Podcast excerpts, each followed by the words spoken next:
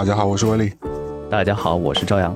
欢迎回来，我们的一无所知 Social。您现在收听的是一个在北京的贵阳朝阳和纽约上海人我带来的新一期的播客节目。对了，我们就简单聊聊这个初秋到底发生了什么事情。嗯，亏你还记得开场白，好像已经有多久没录？一个多月吧。三个礼拜，就是从听众的呃体感来讲的话，是隔了三期。嗯，但实际上我们现实中应该更久一点，是不是？因为我 我很爱录那个存档，因为我经常飘忽在外面，所以像嗯。所以很久没有聊天，我就得告诉你说，我今天真的焕然一新，变成了全新的我了。你今年已经升级了两百多次了。对，昨天发生了让我人生就是有巨大改变的一件事，因为我遇到了奥斯卡最佳男主角的获得者，偶遇。哪一届？我看一看，嗯，九十一届。那你猜猜是谁嘛？你先别别去搜，你猜猜是谁？我我我哦，我给我给你我给你提示，我给你提示，他在最新非常热门的《奥本海默》里是有客串的。戏份不多，但是非常的亮眼哦！我知道了，谁？狂想曲那一部？对对对对对，这位演员的名字呢叫做雷米马利克。对，他的脸特别有标志性啊，你看见就知道是他。对的，因为他有那个埃及和希腊的血统吧，所以他不像那种就跟纯正那种白人就看起来，或者是纯正黑人看起来就完全不太一样嘛，他比较有异域风情一点。因为今天你在群里也发了一个好莱坞明星的照片。我晃了好久都他是明星吗？想不起来是他。好，等下我们讲他，我等下我们 Q 他。对，这个事情还蛮好笑。呃，先讲雷米吧，就是因为我昨天我去了军械库艺博会嘛，就每年我都会去，他是在纽约的一个蛮重要的艺术博览会嘛，就是很多那个画廊什么都会来。那昨天我就在逛，然后想装自己是艺术人士，然后我就看到，哎，有一个很熟悉的一个。嗯，先看到一个，我以为是呃，另呃一个英文的播客节目，我不知道你有没有听过，叫做 Talk Art，嗯，就是呃，就也是聊艺术，但是他的主持人其中一个是很有名的小狼，这你应该认识对吧？小狼是呃陆呃那个寻的那个主角吗？对对对，就是他了，就是他本人了。对，然后呃，他其实因为现在可能戏戏也不是很多接，所以他，但他那个播客挺成功的，他跟另外他的一个朋友就是。创办了一个博客叫 Talka，就讨论艺术的嘛。但我觉得其实他，因为他，我对他们艺术修养一般，但是就是因为他本身做的这个内容也是粗浅易懂的，就是所以他每次都会采访一个艺术家。然后我觉得我昨天先看到的那个一个男生，就感觉是他的那个搭档，我觉得好像啊那个英国人。然后呢，我就我就不疑有他，因为我觉得那个人也不是什么明星，我觉得关我屁事。然后我就往前走走，但那个人的旁边，我就看到一个很小只的一位朋友在跟一呃一个画廊主好像在聊天。戴着墨镜，然后我想说，哎，这个人怎么那么眼熟？然后突然就想起，因为我前两天刚看了《奥本海默》，对不对？我是好像上周哦，我就是在这周内看的《奥本海默》，所以其实你让我也调取我的记忆，我是一下子，而且我我认明星其实还蛮强的，你知道，我经常 在各种场合认认出来各种明星，然后我就想，哦，是他，对，因为他是一个那种会议场所嘛，对吧？就是那种专门举办这种博览会的这个场所，所以其实还是蛮空旷的，而且是我们是。早上的那波客人，所以人人流还不是很大，所以其实，呃，我跟他之间是没有任何阻隔的。那我盯着他看的话，你被别人看着，你肯定会有自己会用眼睛的旁膀光会注意到你被别人看的嘛。我们都有这种经验，所以他可能发现我在看他了，他就过来看了我一眼。然后，但是我觉得表示尊重嘛，那我就反正我觉得我就认出来他也就行了。我也其实我一直对这种合影或者是上去打招呼没什么意义。我觉得人家在。做他自己的事情嘛，我觉得明星也是老百姓，对吧？他也要过自己的生活，是的。所以我就明星，万一他看我就飘走了，嗯，那也不到明星吧，只是一个素人，对，就是一些粉丝颇多的素人而已。不要脸的给自己加了一些抬头，嗯，反正我觉得，嗯，他的明星气场，我觉得我可能看到他也也是因为他还是有那种明星气场，但是因为他本人真的还蛮小只的，就比我想象中小只好多，可能一米六超过一点点吧。嗯，所以就是，但是你还是感觉他身上有那种光环在那里，所以让我感觉，嗯，就是人生有了新的见解，也不知道是什么见解，反正就是昨天的一个一个奇遇来。因为我发现老外的私服，我是从一些新闻报道里面看到他们的一些，就是可能狗仔偷拍的状态，就是他们的私服真的就是我们平常生活中会穿的那些衣服。他昨天穿的还行哎，他昨天我我们这边就是基本上把生活也当成当成秀场嘛，对，会会刻意的展现一些私服啊，或者让。呃，就是站姐给你拍一些高清或者是修过的照片，然后发到一些媒体上，对，显示这是他的生活。但老外他就是在生活，他就是戴着棒球帽或者穿一个优衣库，就去超市买东西了。嗯，甚至连优衣库都可能不知道是什么牌子，也有可能是很贵的，但是你看不出来那个牌子。但是他肯定是穿穿一些就是不带 logo 的，就不会让你一眼辨别出来。哇，这个包特别贵，或者是有的，但这种明星比较少，就是是那种，比如他本身就是时尚 icon，比如像 Taylor Swift 这种人，他出门肯定就本身就会。精心打扮过这种少女，我觉得是，或者是像 Beyonce 这种，你说你让她穿什么素人服，她好像也不是她的人设，对吧？她可能日常的状态就是穿那么夸张的 Rihanna 这种。那很对很多演员真的下了片之后就是非常随性。然后昨天昨天我觉得他还是有有穿，因为昨天毕竟是一个艺术交易的场合嘛，所以大家其实都是会认真穿一个带领子的衣服啊，或者说，但也不不是特别隆重啊，也不是说像走秀那样。那反正我觉得，我前两天还我还提到本阿弗莱克嘛，嗯，对他就是那种就是私下松弛感。很重的一个人，他不是松弛，他是 过于疲惫，就是因为新闻报道就会写他感觉被他的现任给吸干了精血，然后在所有的公开场合里面都是一副睡不醒的样子，就是啊，老子太疲惫了，不要惹我，我让我休息一会儿，就是那个状态。我我前阵觉得他很可爱，就是因为他被拍到他去早上去买那个 Dunkin Donuts，Dunkin Donuts 就是美式唐纳子，现在国内已经没有了，就就在美国其实是一个，因为美国人爱吃甜甜圈嘛，所以他就变等于变成一个。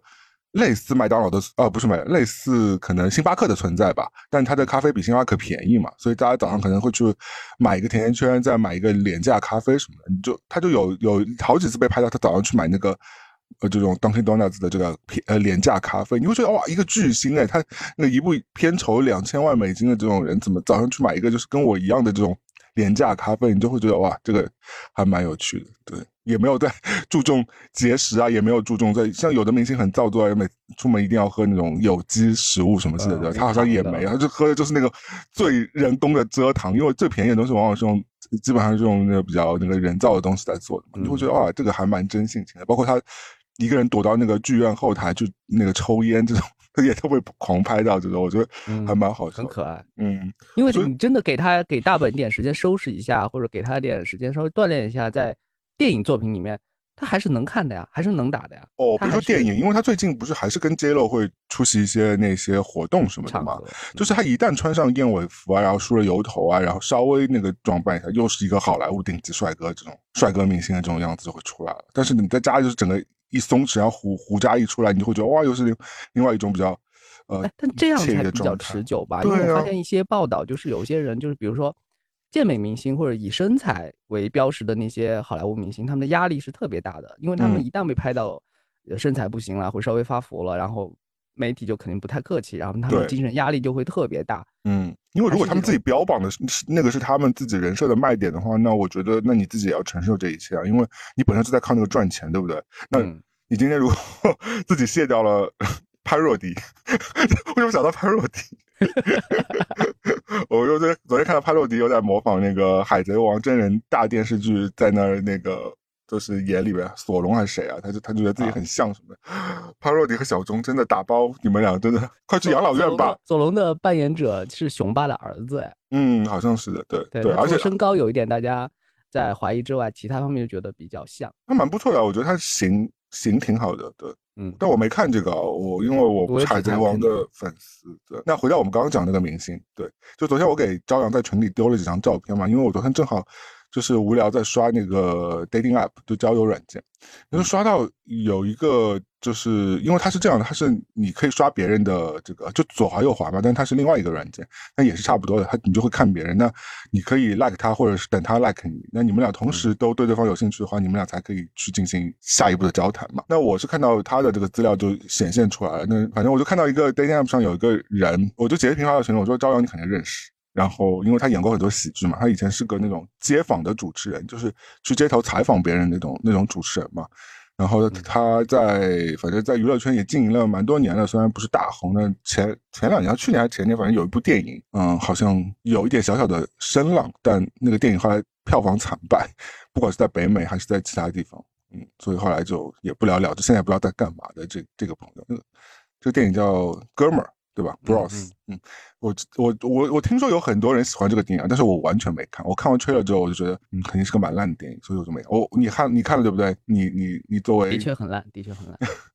你作为火烧岛爱好者，然后 因为他就是一看一不可看吧，就是你看了之后也不会就是骂他多烂，你就看完之后就这一页就翻过去了。但俗套吗？他就一直在吐槽，然后一直有一些反转，就是你又把这个以前的那种小妞电影，就是让一个男的来演，基本上就是这个样子。嗯，而且他是二三流、二三流的那种小妞。他将近一米九，哎，一一个一米九的人在那儿，你知道演小妞，演章子怡那种。那之前那部什么电影啊？就是，但是我们以前因为经常看周六夜现场嘛，周六夜现场经常做这种就是情景的反转，会把一些漫威的电影也拍成那种都市爱情的预告片放出来，所以我们也习惯了它这种呈现，但它确实不是大众喜欢的那个类型。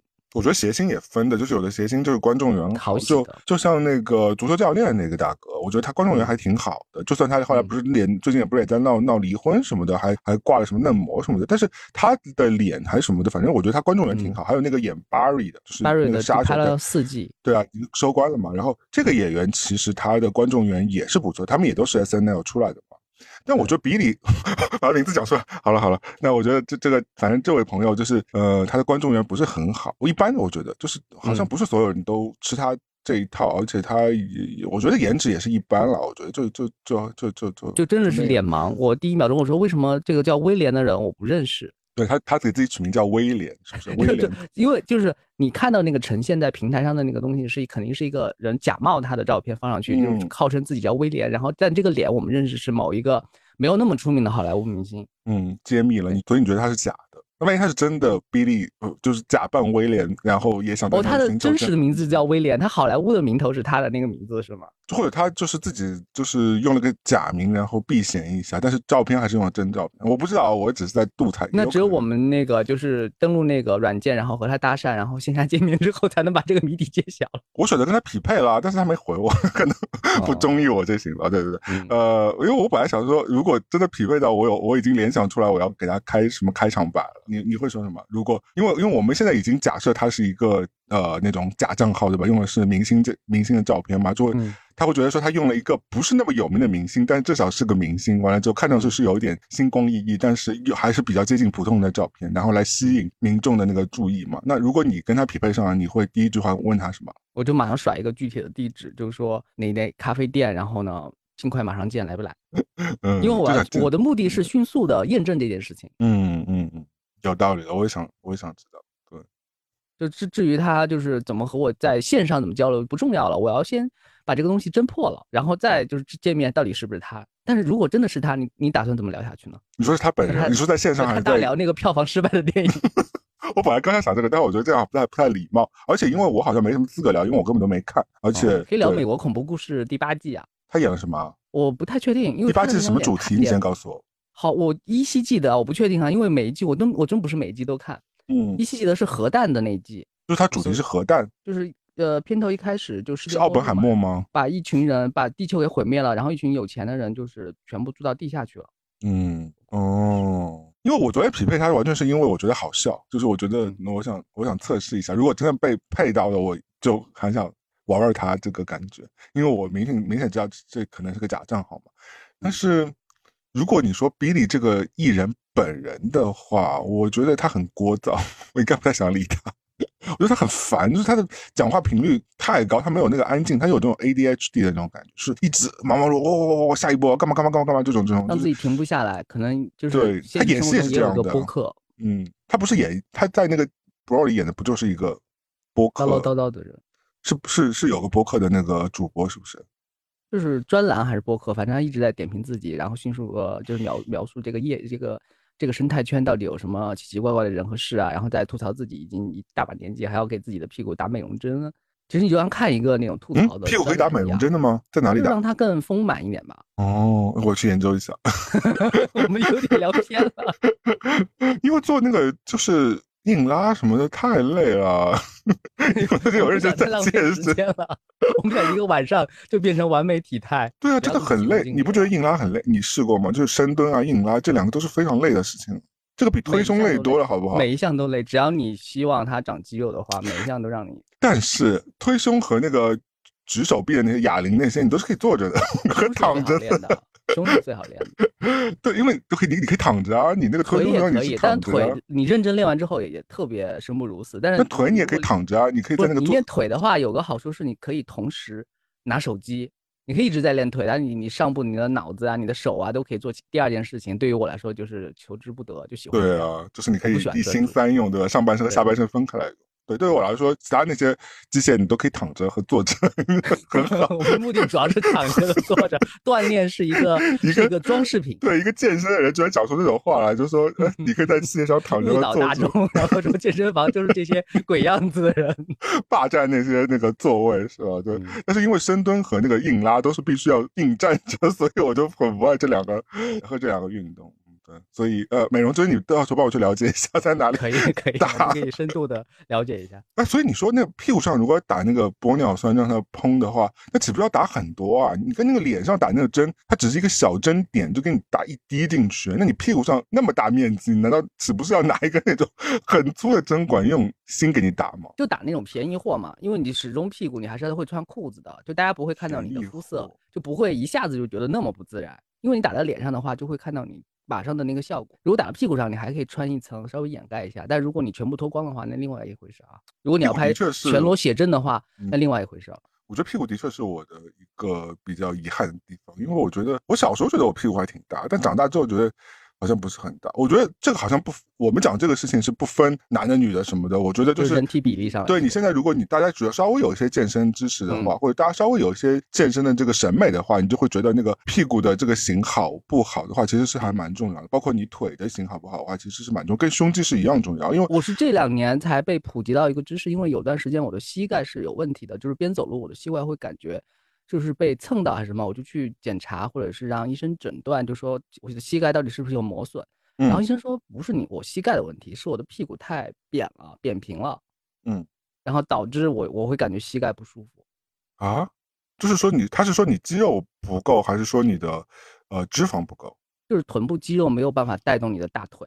嗯，所以所以就是就会牵扯到膝盖要用力，所以就是说你要你要。解决膝盖的问题，你就要先锻炼你的臀部问题。对啊，我觉得多羡慕那些屁股大的人啊！现在小时候真一直被那个家里人说，哎，你你，因为我们上一辈有人是那种肥硕屁股的基因的嘛，就是以前都会被人嘲笑。但现在觉得说屁股大是多好的一件事情啊，就前凸后翘，就不管对女生和对于男生来说都是一个非常好，就你穿裤子也好看，然后你整个体态也非常的好。我觉得我不知道，就是大家如果现在。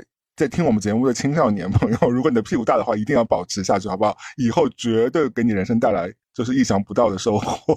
因为今年许光汉的，嗯，许光汉的《鬼家人》那部电影，它的其中一大卖点或者两大卖点之一，就是他已经就是练得很辛苦，然后呢，就真的翘很翘的那个臀部了。挺难练，挺难练的。就所以我就说你要练什么硬拉、臀桥啊，深蹲，对，深蹲那些都，而且很容易受伤嘛。就是那些那些运动，我怎么会跳到这儿来？我们好好好。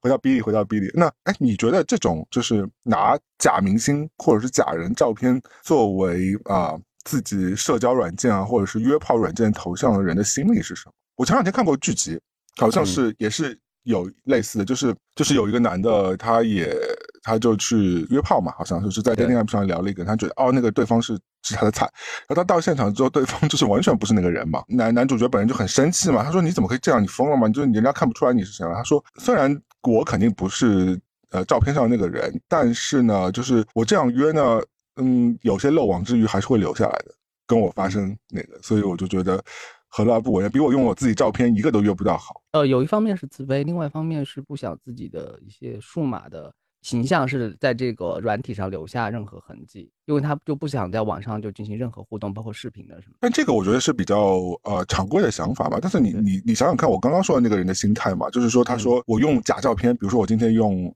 汤姆克鲁斯的照片，就这个跟投资一样的，就是你你花两块钱你就赚了一百万，就比你花一呃八十万赚一百万得到那种快乐，不是跟捡到钱一样吗？但你的可能你的比例就相对小一点，只是说你牺牲的其实是时间、情绪和呃时间成本和情绪成本，就是你要铺，你要一直在等，你要一直和别人约，然后你一直要等那个愿意和你正式见面那个人。但是他们浪费了多少时间呀？但是那个丑人说的也没错，就是如果他自己用他自己照片去约的话，可能一个都约不到。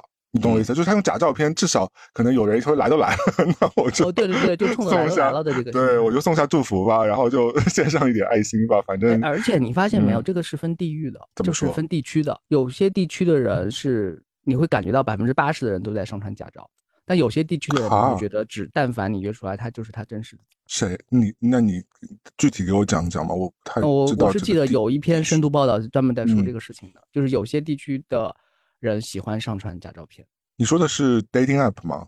对对对，约会软件。你你讲的是在中国境内发生的情况，还是世界境哪个我只能说中国境内，因为就是和朋友交流完之后，他们的亲身体验吧。比如说有些海王什么的。那你给我一个稍微再嗯具象一点的，就是你这不要说具体的城市好了，你给我大大概一个范围，或者是给我一个关键词，我大概了解一下。我想我有点好奇。北方比南方要真实一些。哦，是哦。那你这刀切的就是长江以以北，长江以南是吗？对。哦，好的。因为我就是我不能说当下了，因为当下因为现在目前这种软件非常多嘛，只能说。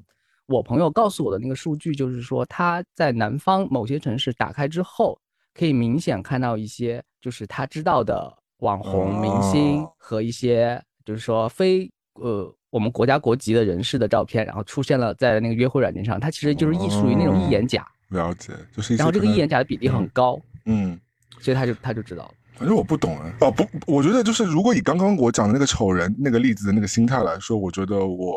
有一部分能够理解，就是他们每个人都有自己争取爱和 性的权利嘛，对吧？但是这种用骗人的手法，我我个人还是不是那么很鼓励的。我觉得就是那。我不知道，就哪怕你今天不是大众审美的美丽，那我觉得你也有自己美丽的地方。我这样讲会不会太讨人厌？心灵鸡汤的那种说法，就是每个人都很美这种。但我觉得老外好像相对来说，这种我不知道，就可能稍微好像少一点。因为为什么？就好像因为现在西方社会不是鼓励大家都做自己嘛，you know，就是不管是你的更多元的那个性向，对吧？那就就比我们想象中要开阔很多的那种，就是。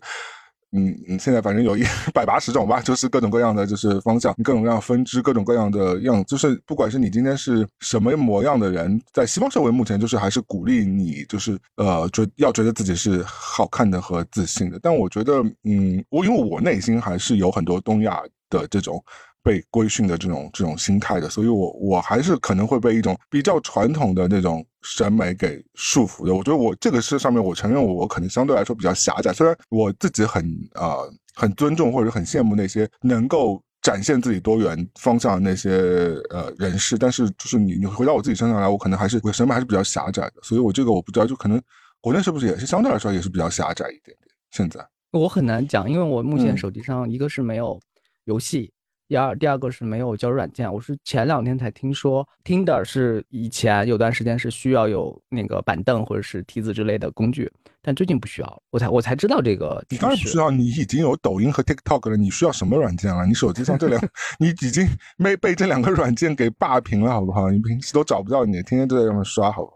嗯，就是已经沉迷于此了。不知道这个软件的那个交友的形态是什么？你回答很官方啊！你今天没有拨开自己哦。拨开了一条缝，你这样很不行哎！你，反正就是我们刚刚就讲的一个用了假照片，也不知道希望他是本人吧？希望对。那如果你是明星，你你可你你会想去约会软件看一看吗？哎，因为你见过很多明星，对不对？你跟他们也合作过很多，你跟他们就是比起我们这些素人来说，你跟明星有更多的就是亲身的交流的机会嘛？就是国内的那些明星，那你你会不会有觉得明星真的会有时候像他们说的，虽然他们是明星，但是他们的交往也是很难的一件事情，因为他本身就是大明星了嘛？对。哎，这时候 BGM 就要放那个江蕙的晚晚婚了啊，就是 call back 一下你们前两天那个节目，就是那个江蕙的晚婚不也是在讲说做巨星，其实你找到一个真心人是非常难的一件事情吧？但你觉得你觉得明星会有这种心情吗？虽然我这样回答很官方啊，要分歌手还是演员。嗯，那你就说嘛。歌手他的那个生活状态和演员的生活状态不一样。嗯，如果是演员在剧组的话，剧剧组又是一个很独特的生态圈。对，我们常常听说一些，你就不要。逼问我这个具体的名字和剧名？没有没有没有，谁逼谁逼问你啊？你看你说我我我先消毒一下啊，我先打个方针，就是嗯，有一些剧组就是开拍三个月，可能某一个古偶男主角会把就是女一、女二、女三可能都就是交往一遍。因为你说他们的那个生活圈比较狭窄，是不是？对对对，就是生活就是因为也相对封闭，因为平常就外面就是虽然也能上网什么，但是他的生活的那个圈子，每天见到那些人，还就是就会和外界不一样，所以他们就就就当着就说拍拍剧的时候是拍剧时候的我，然后拍完剧之后，可能我们就各自就再说，然后外面也不会就是盛传我们自己到底有没有交往什么的，我们这一段就在拍戏的时候就有这么一段就行，一段情，不排解一下彼此的寂寞呗。对对对对对，所以有些我们看到一些新闻，不仅是真的，而且是更严重。嗯，那。歌星你觉得会比较容易一点？歌星，歌星，歌星可能会更难，会更难。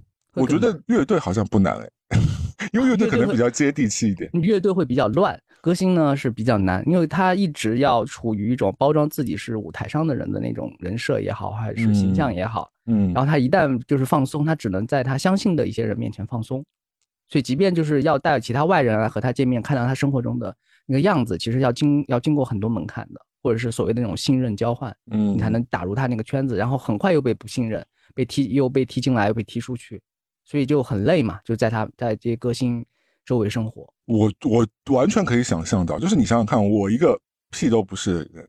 就虽然就远离娱乐圈的人，对之前在一些呃比较就是相对来说熟识度比较广的一些朋友的 vlog 里边出现过啊，或者甚至有一些有几档小节目，或者是有几个小社交媒体，有那么三两个认识我的人。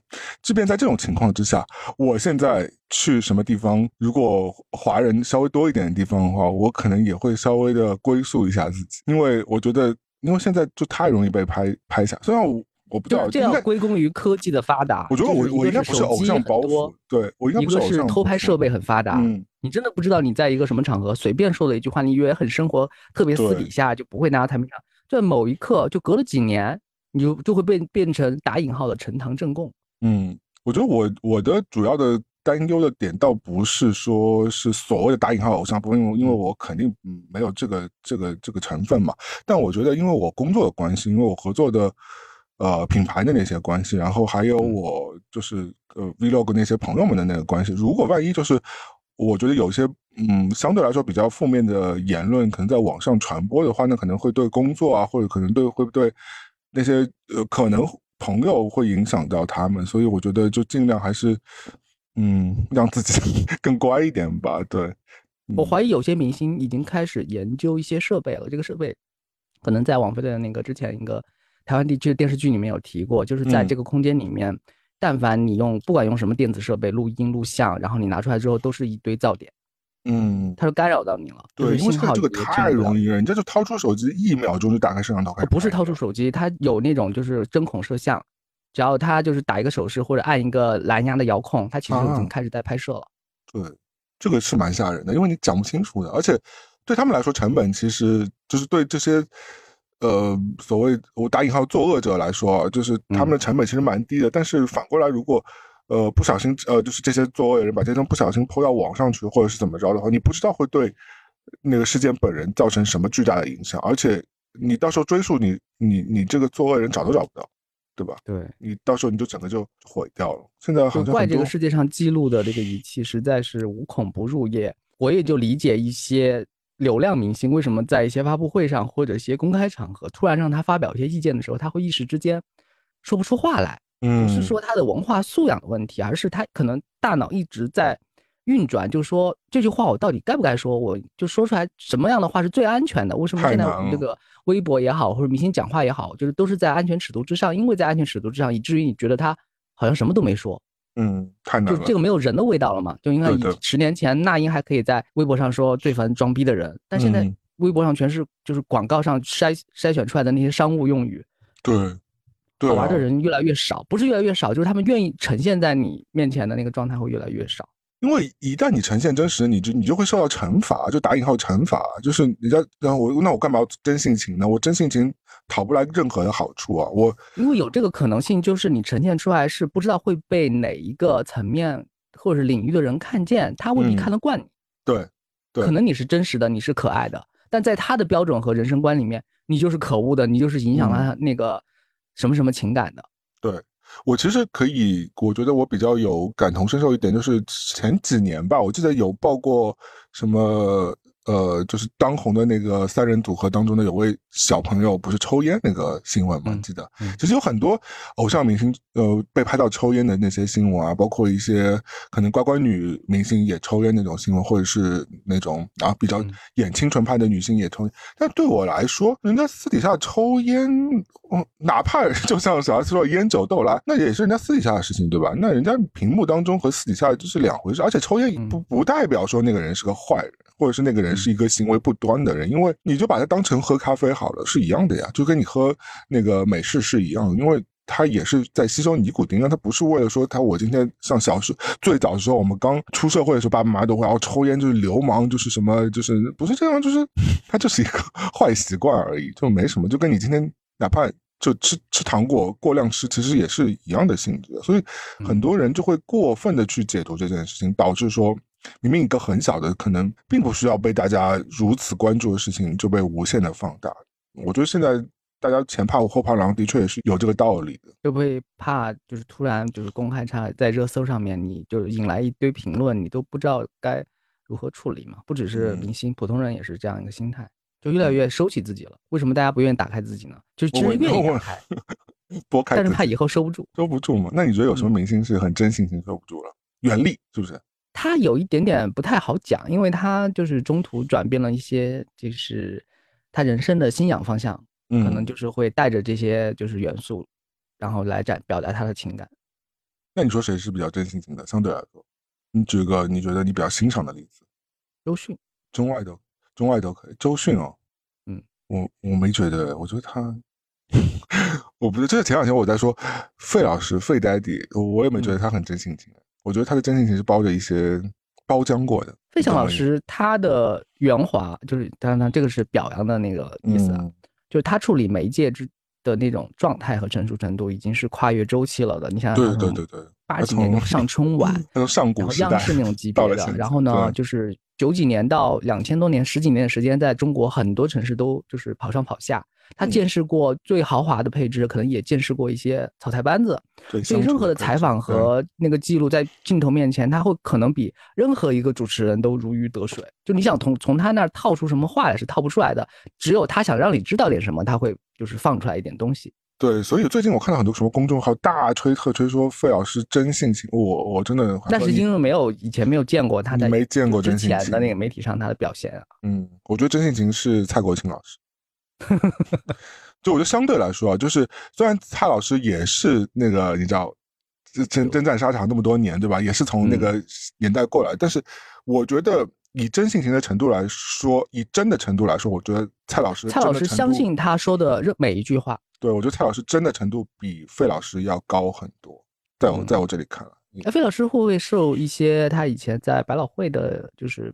演出的影响就是带着一些好莱坞明星太拿腔拿调，但好莱坞明星也有真性情的呀。我们刚刚不是还是举了一些例子吗？跟好莱坞明星有一些装腔作势的，蛮多的，但是也有一些真性情的呀。就是也有一些，嗯，就是下了节目之后就立刻烟酒都来这种，有的呀。对对对，但是说回蔡国庆老师，你想想和他同辈的那些演员，有谁能够以一个表情包的方式还存活在大家的微信聊天的记录里面呢？蔡老师是有很多表情包的，主要是蔡老师也是那种体制内。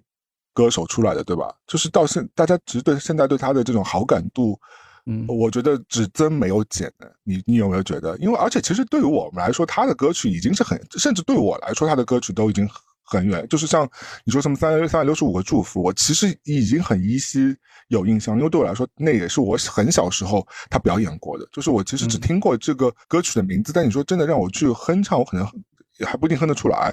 那。你看到今时今日，他还能就是以这种方式博取新的粉丝，或者路人也好，对，还能成为综艺的热搜，这种好感度，我觉得其实还是蛮难得的，是了不起的。嗯，而且你我其实那看了一下这次这个所谓这个综艺的其他的卡司，油腻的人不要太多哦，就是跟他比起来，所以你相较一下，你就会觉得他的这种真性情啊，就比较可爱了。因为你比起一些啊 那种上了年纪在那端正的男明星来说。你就会觉得蔡老师约我们出去吃饭，要欣然前往吗？我会的呀。我觉得光是聊天也是有趣的。对啊，我觉得他蛮好的。我觉得我我就觉得跟他聊天还是挺可爱，就很像以前小时候去酒吧的时候会碰到。怎么突然自己对小小小时候小时候去酒吧的时候就会碰到那种很可呃，也就是对这种会碰到这种类型的人士，对，嗯，那以前小时候不懂这样的人士，呃，可贵和可爱之处，对他们是难得的，对，但现在你就会觉得啊，嗯。还是蛮真性情的，至少反正我我觉得你让我跟费老师出去吃饭，我会觉得有点拘的，有点拘谨，就是感觉是要稍微你也要端一端，他也要端一端，然后大家完成商务会谈就够了。对啊，我觉得他不会跟我说什么真话的，或者我就会觉得整个饭那么想了解他吧。你看一个人看过《封神》，嗯，首先我没看过，就是但我其实不讨厌费老师，因为我觉得费老师至少那么多年能保持成这个样子，我觉得还是蛮难得的。但对于我来说，就是如费老师一旦不是接下自己的这些所谓的偶像包袱的话，我是不太愿意想跟他聊天的。就是我觉得没什么意义，就是我不想听那些东西，你懂吗？但但如果让你接一个活，比如说就是就是我们这个播客节目要采访他，他在纽约现在，对对对，此时此刻，对，要采访他，然后让你理一个大致的提纲方向，你理得出来吗？我可能所有的问题都是跟刘先生有关系的吧。如果大家知道这段绯闻的话，因为我可能对这个比较感兴趣，我想说啊，你到底拿了他几套房产？然后他当时怎么帮你的？怎么帮你上央视的？你有没有感激他？后来就你们有没有那个两人三角的关系啊？你们那个情感，哦，这样会不会太暗示太明显？显得我们太八八卦了。对对。但是我我我只是举个例，但是我希望就是他能够讲一些真实的东西，因为。因为我我我我自认我其实我也是做过蛮多场，跟其实跟你一样的嘛，就是呃对方真不真诚，其实你聊三句你大概就知道了，对吧？他想不想跟你透露情感？其实聊之前就知道了，就是坐下来就是大家打个招呼，你就和他周围人员都大致对一下。但有的人拨得开了，有的人拨不开来嘛，对吧？有的人就是你你你你把你。你将心比心，你掏心跟他讲话的话，他可能过了一阵子，他会自己卸下心防，就是把那个呃所谓的那个包装好的那一面，就是放到旁边去，他会跟你讲一些比较，就是就是可能整个采访一个小时当中，可能有那么三分钟或者五分钟是非常真挚的，你是感觉得出来。但有的人就全程都是那个包裹的非常紧的，就是用那个。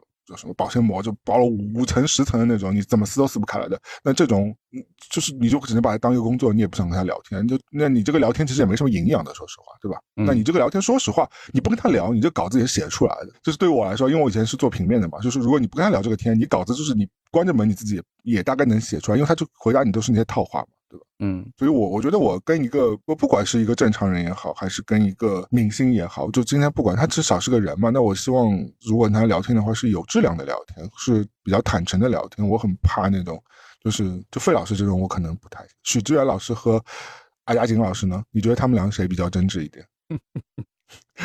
他们 高下立判了啊！你判断一下。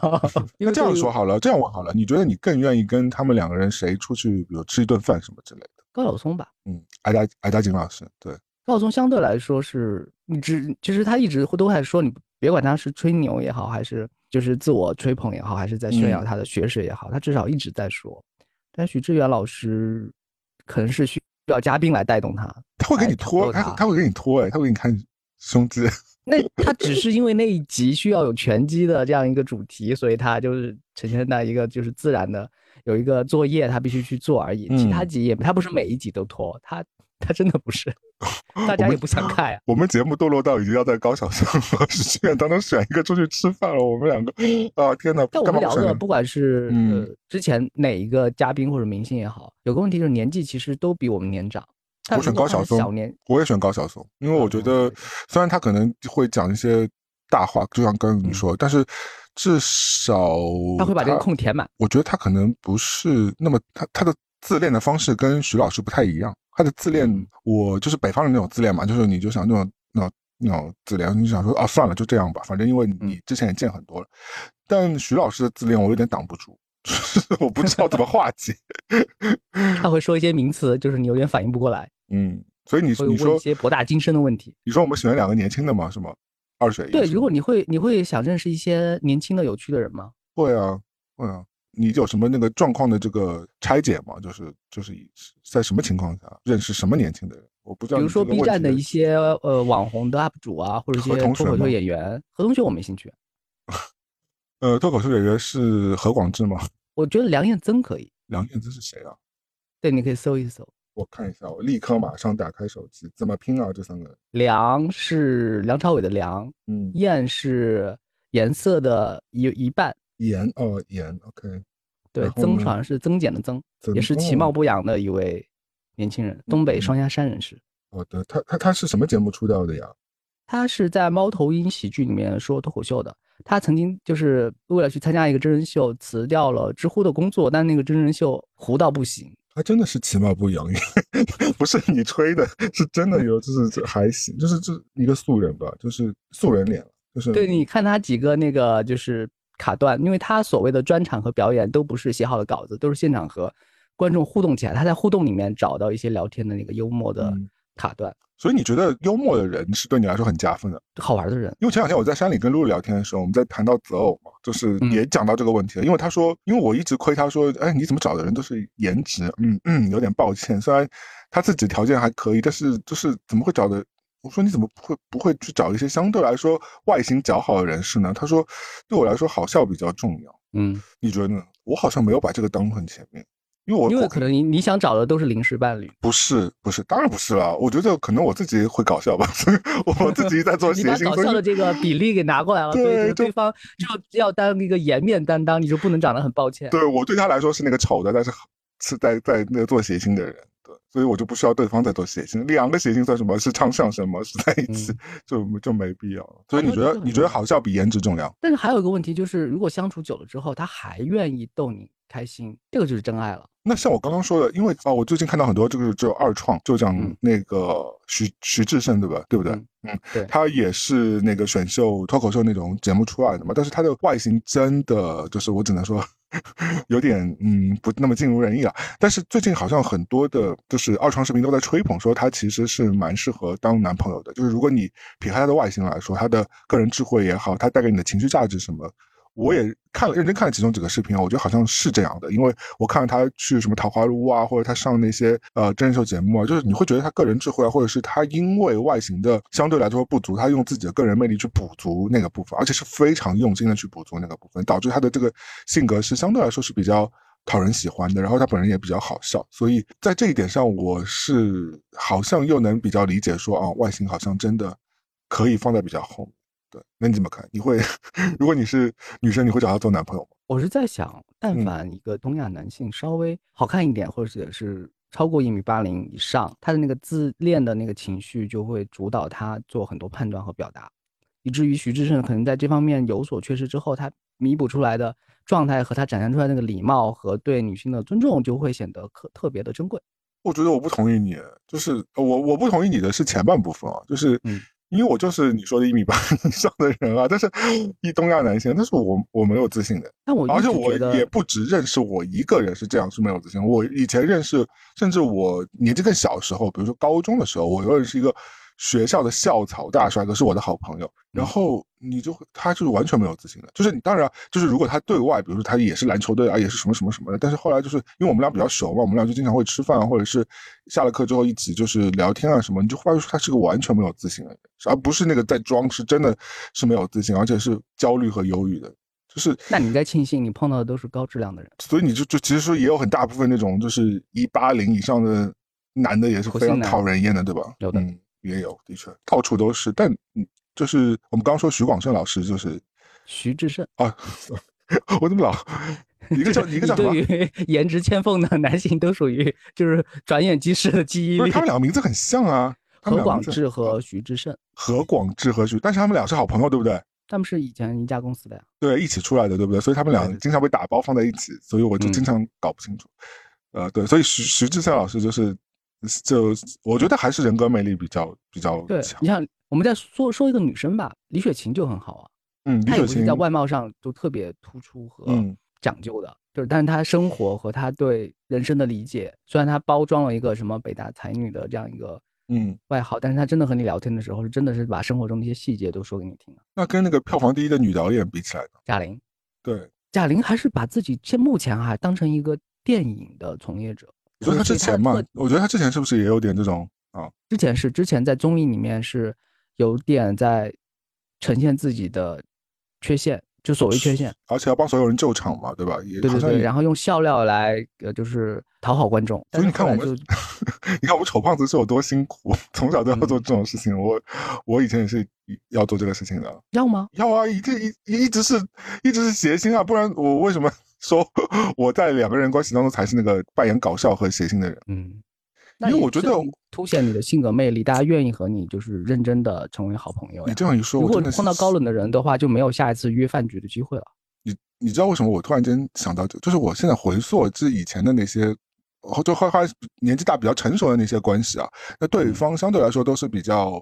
美丽的人士，我觉得，嗯，就是我觉得跟我比较起来，完了之后，所以跟他们在一起的时候，我基本上都要扮演谐星和老麻子，对，好像是，对，往往对方的偶像包袱比较重一点，一般都是。哦，所以如果你再碰到一个，比如说在情绪价值上愿意提供给你更多服务的人的话，你愿意和他好好的？我会觉得不习惯，因为都是我在提供情绪价值，突然间有一个人对我那么好的话，我说怎么会有人这样？就我怎么配？就是你会觉得哇，这个。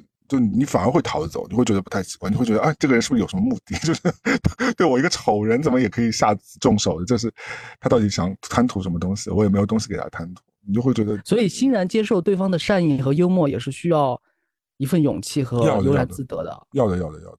你那我那我问你是不是？就是因为因为咱们俩呃。我拖你下水不太好，但是就是咱们俩你都不算传统意义上帅哥，对不对？就是那突然间就是你说今天有个人突然间在你那儿大献殷勤，然后对你特别特别好，你是不是也会咯噔一下？你会想说，我我我何德何能？你会你需要对我这样？对我们不是在表扬的目光下长大的人，所以我嗯，这个讲讲也蛮可怜的，就老外好像没有这种心情，老外就是对出现这样的人，我们第一会觉得自己何德何能，第二是怀怀疑是。那个诈骗的诈骗王，就马上杀猪盘，把你拖去缅北了，就对对对对对对。第三，反正就是说，肯定有第三种、第四种企图的，只是这个企图我不知道，我要先把这个企图给调查出来，对自己深度的不自信。对，就算是人家是真心的，但然后你在你这个调查过程当中，你就会把别人给伤害了，有可能就没有安全感。哎，我经常会有这种这种心情，就想说，哎，老子配吗？何德何能？就是特别是有人突然给你讲了一些特别甜蜜的话，或者是夸赞你，不管是外形还是才华什么的，想说，哎，那你讲的那个是我吗？我经常会，我经常会打出这这个字的。我说，哎，你说的这个人是我吗？就是你确认你在说我吗？我经常会问对方，所以就是我完全没有这种自信在这个事情上。到这个年纪都没有这种自信，是不是有点可悲？是不是从小就是被那种啊 PUA 教育教育成有可能，我们两个可能都是在有点自卑的状态下。我觉得肯定不止我们两个人，我觉得东亚很多都，因为我觉得啊是这样的，就是我不知道你们家什么情况，就像我们家这种情况，就是像我妈，就她就一直会说，嗯，我们家就一穷二白，什么都没有，也没什么资源，什么什么，就会一直这样说，就是反反复复这样说，然后说，那你看你啊，就是长得也不是很帅，然后嗯，学习也没有人家那么好，然后那个。怎么怎么，就是反正就就一直会，他他不是那个迂回的说，他是那个他是就把刚刚那个话是原封不动的，就是告诉我，而且是经常会每一周可能要重复说一遍，就是让我觉得说啊，他其实可能想训练你要谦逊一点，可能。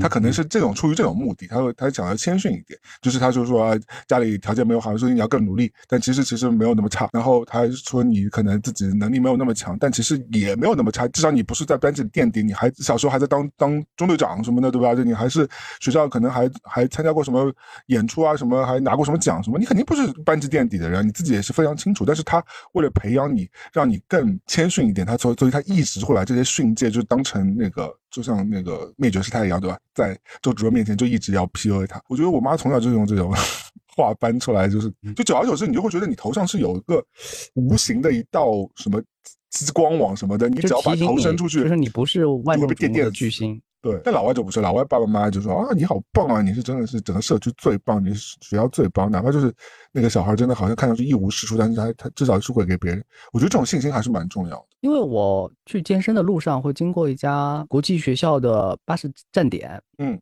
就有很多各个国家的家长在送他的小孩上车，嗯，然后呢，这个这个校车呢，它不是马上就开走，它会停一段时间，然后停一段时间，这些小孩都在车上了嘛。然后所有的父母也不是所有，就是反正有那么四五个吧。因为一般我们送上车，很多家长就直接走了嘛，就是因为已经送上车了。是。但这些家长不是，他们就在窗边，就是和小孩互动。对。他们又不是说要聊天，反正他们就互相注视、关注你，然后反正就不要让你无聊。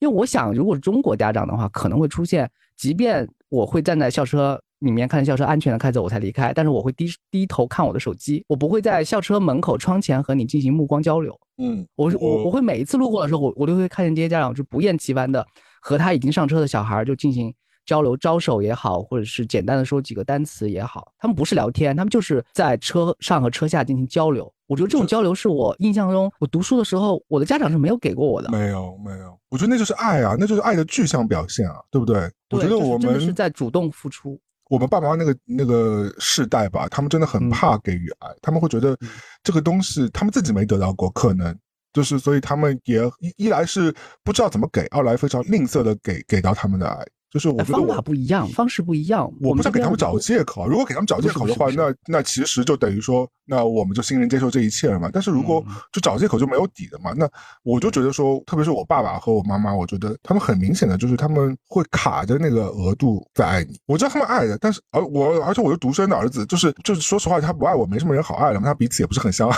所以就是感觉他他他们还是会爱这个儿子的，但是就是他们就会卡着，他会觉得说，哦，我给了你多一点爱的时候，你。就会被宠溺到一种小皇帝那种小霸王那种那种那种状态，他们就会卡死。但你就会觉得说不够，因为我觉得小朋友需要的那个安全感和爱是真的需要很多。因为你我回忆你刚刚说，他需要确认安全，因为他认识这个世界就是从这个家开始的。是的，我我回忆你刚刚说的那个校车那个事情，因为我最近也陪我们另外一个主播露露去送他小朋友吧，也去送校车。老外的家长就是真的是每天，其实就是每天就送是一样的这个。流程嘛，对吧？就是送去，而且其实外国上课很短的，就是差不多八九点送去，然后对两三点就回来了嘛。然后那其实他每天就是十八相送那种感觉，就又亲又抱，然后又涂防晒霜，然后又怎么怎么样，就是要整理这个整理那个，然后完了之后亲亲柔柔抱抱，然后还要转三圈，然后再依依不舍。如我觉得爸爸妈妈如果每天都愿意花那么多时间在这件事情上面，其实已经很难得了。因为你像我们，比如说东亚爸爸妈妈可能着急去上班了，对吧？就哪哪有空给你在那？你这个都起码半个小时、一个小时就又花出去了。但这个对于小孩子来说，可能是一种爱的确认吧？是不是也分也分？因为比如说我们看到的状态和比如说那个校车的那个家庭是相对相对中产一点的，所以他们在养育这个小朋友的时候，他们可以要付出的那个劳力和他那个。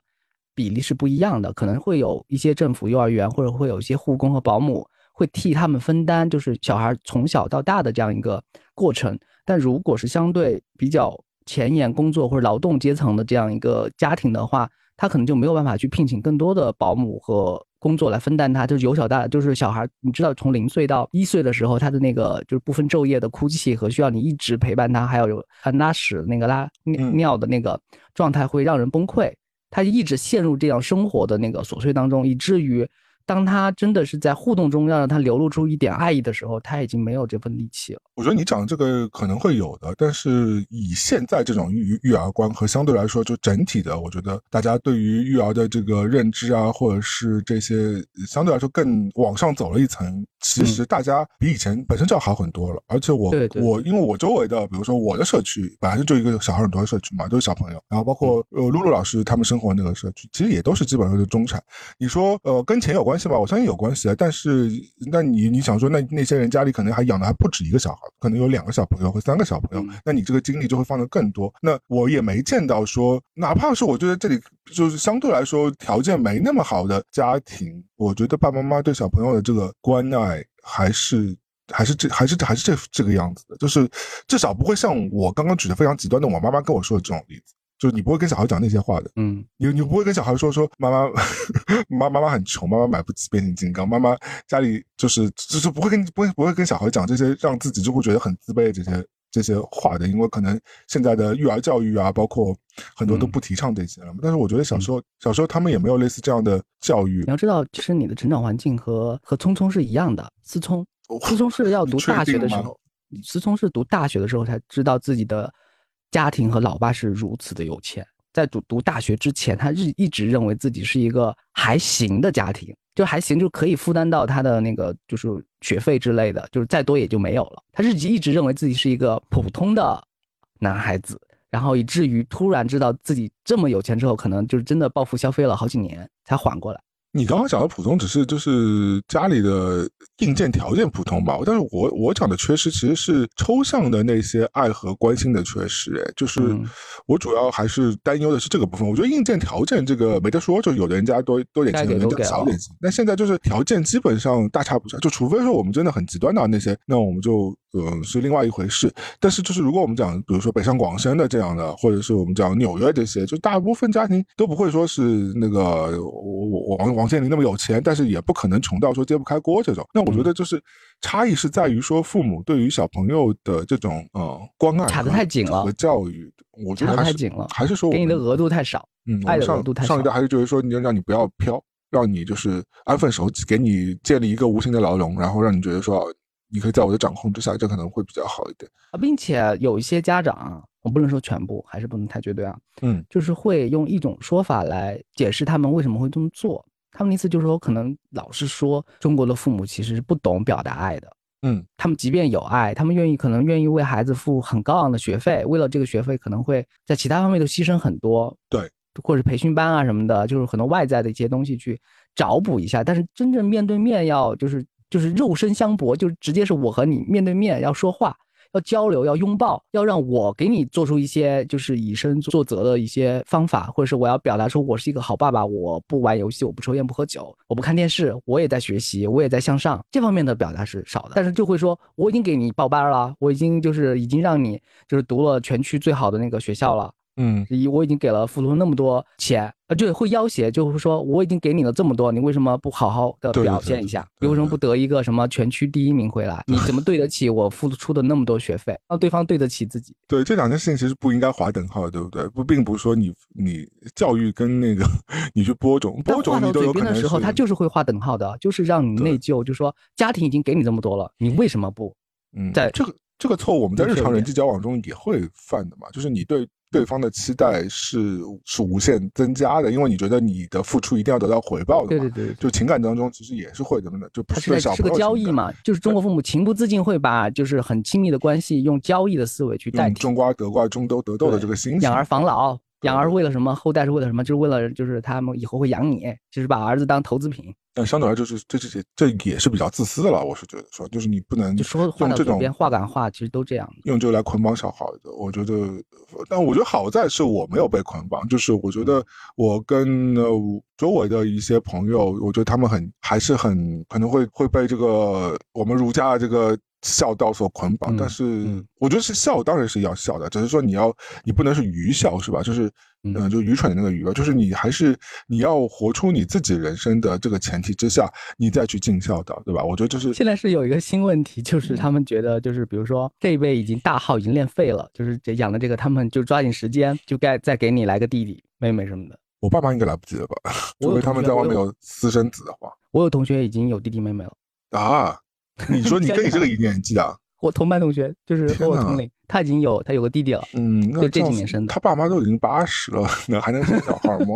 就是叔叔阿姨们，就是那个世界，我们了解的也不多嘛。后来就是看，就我我我去做客的时候，就看见他的爸爸带着他的新弟弟来做客，来要钱之类的。那他们俩，他跟他弟弟不会差四十多？几十岁啊？对啊，起码要三四十岁了吧？对吧？嗯嗯，那也太可怕了吧？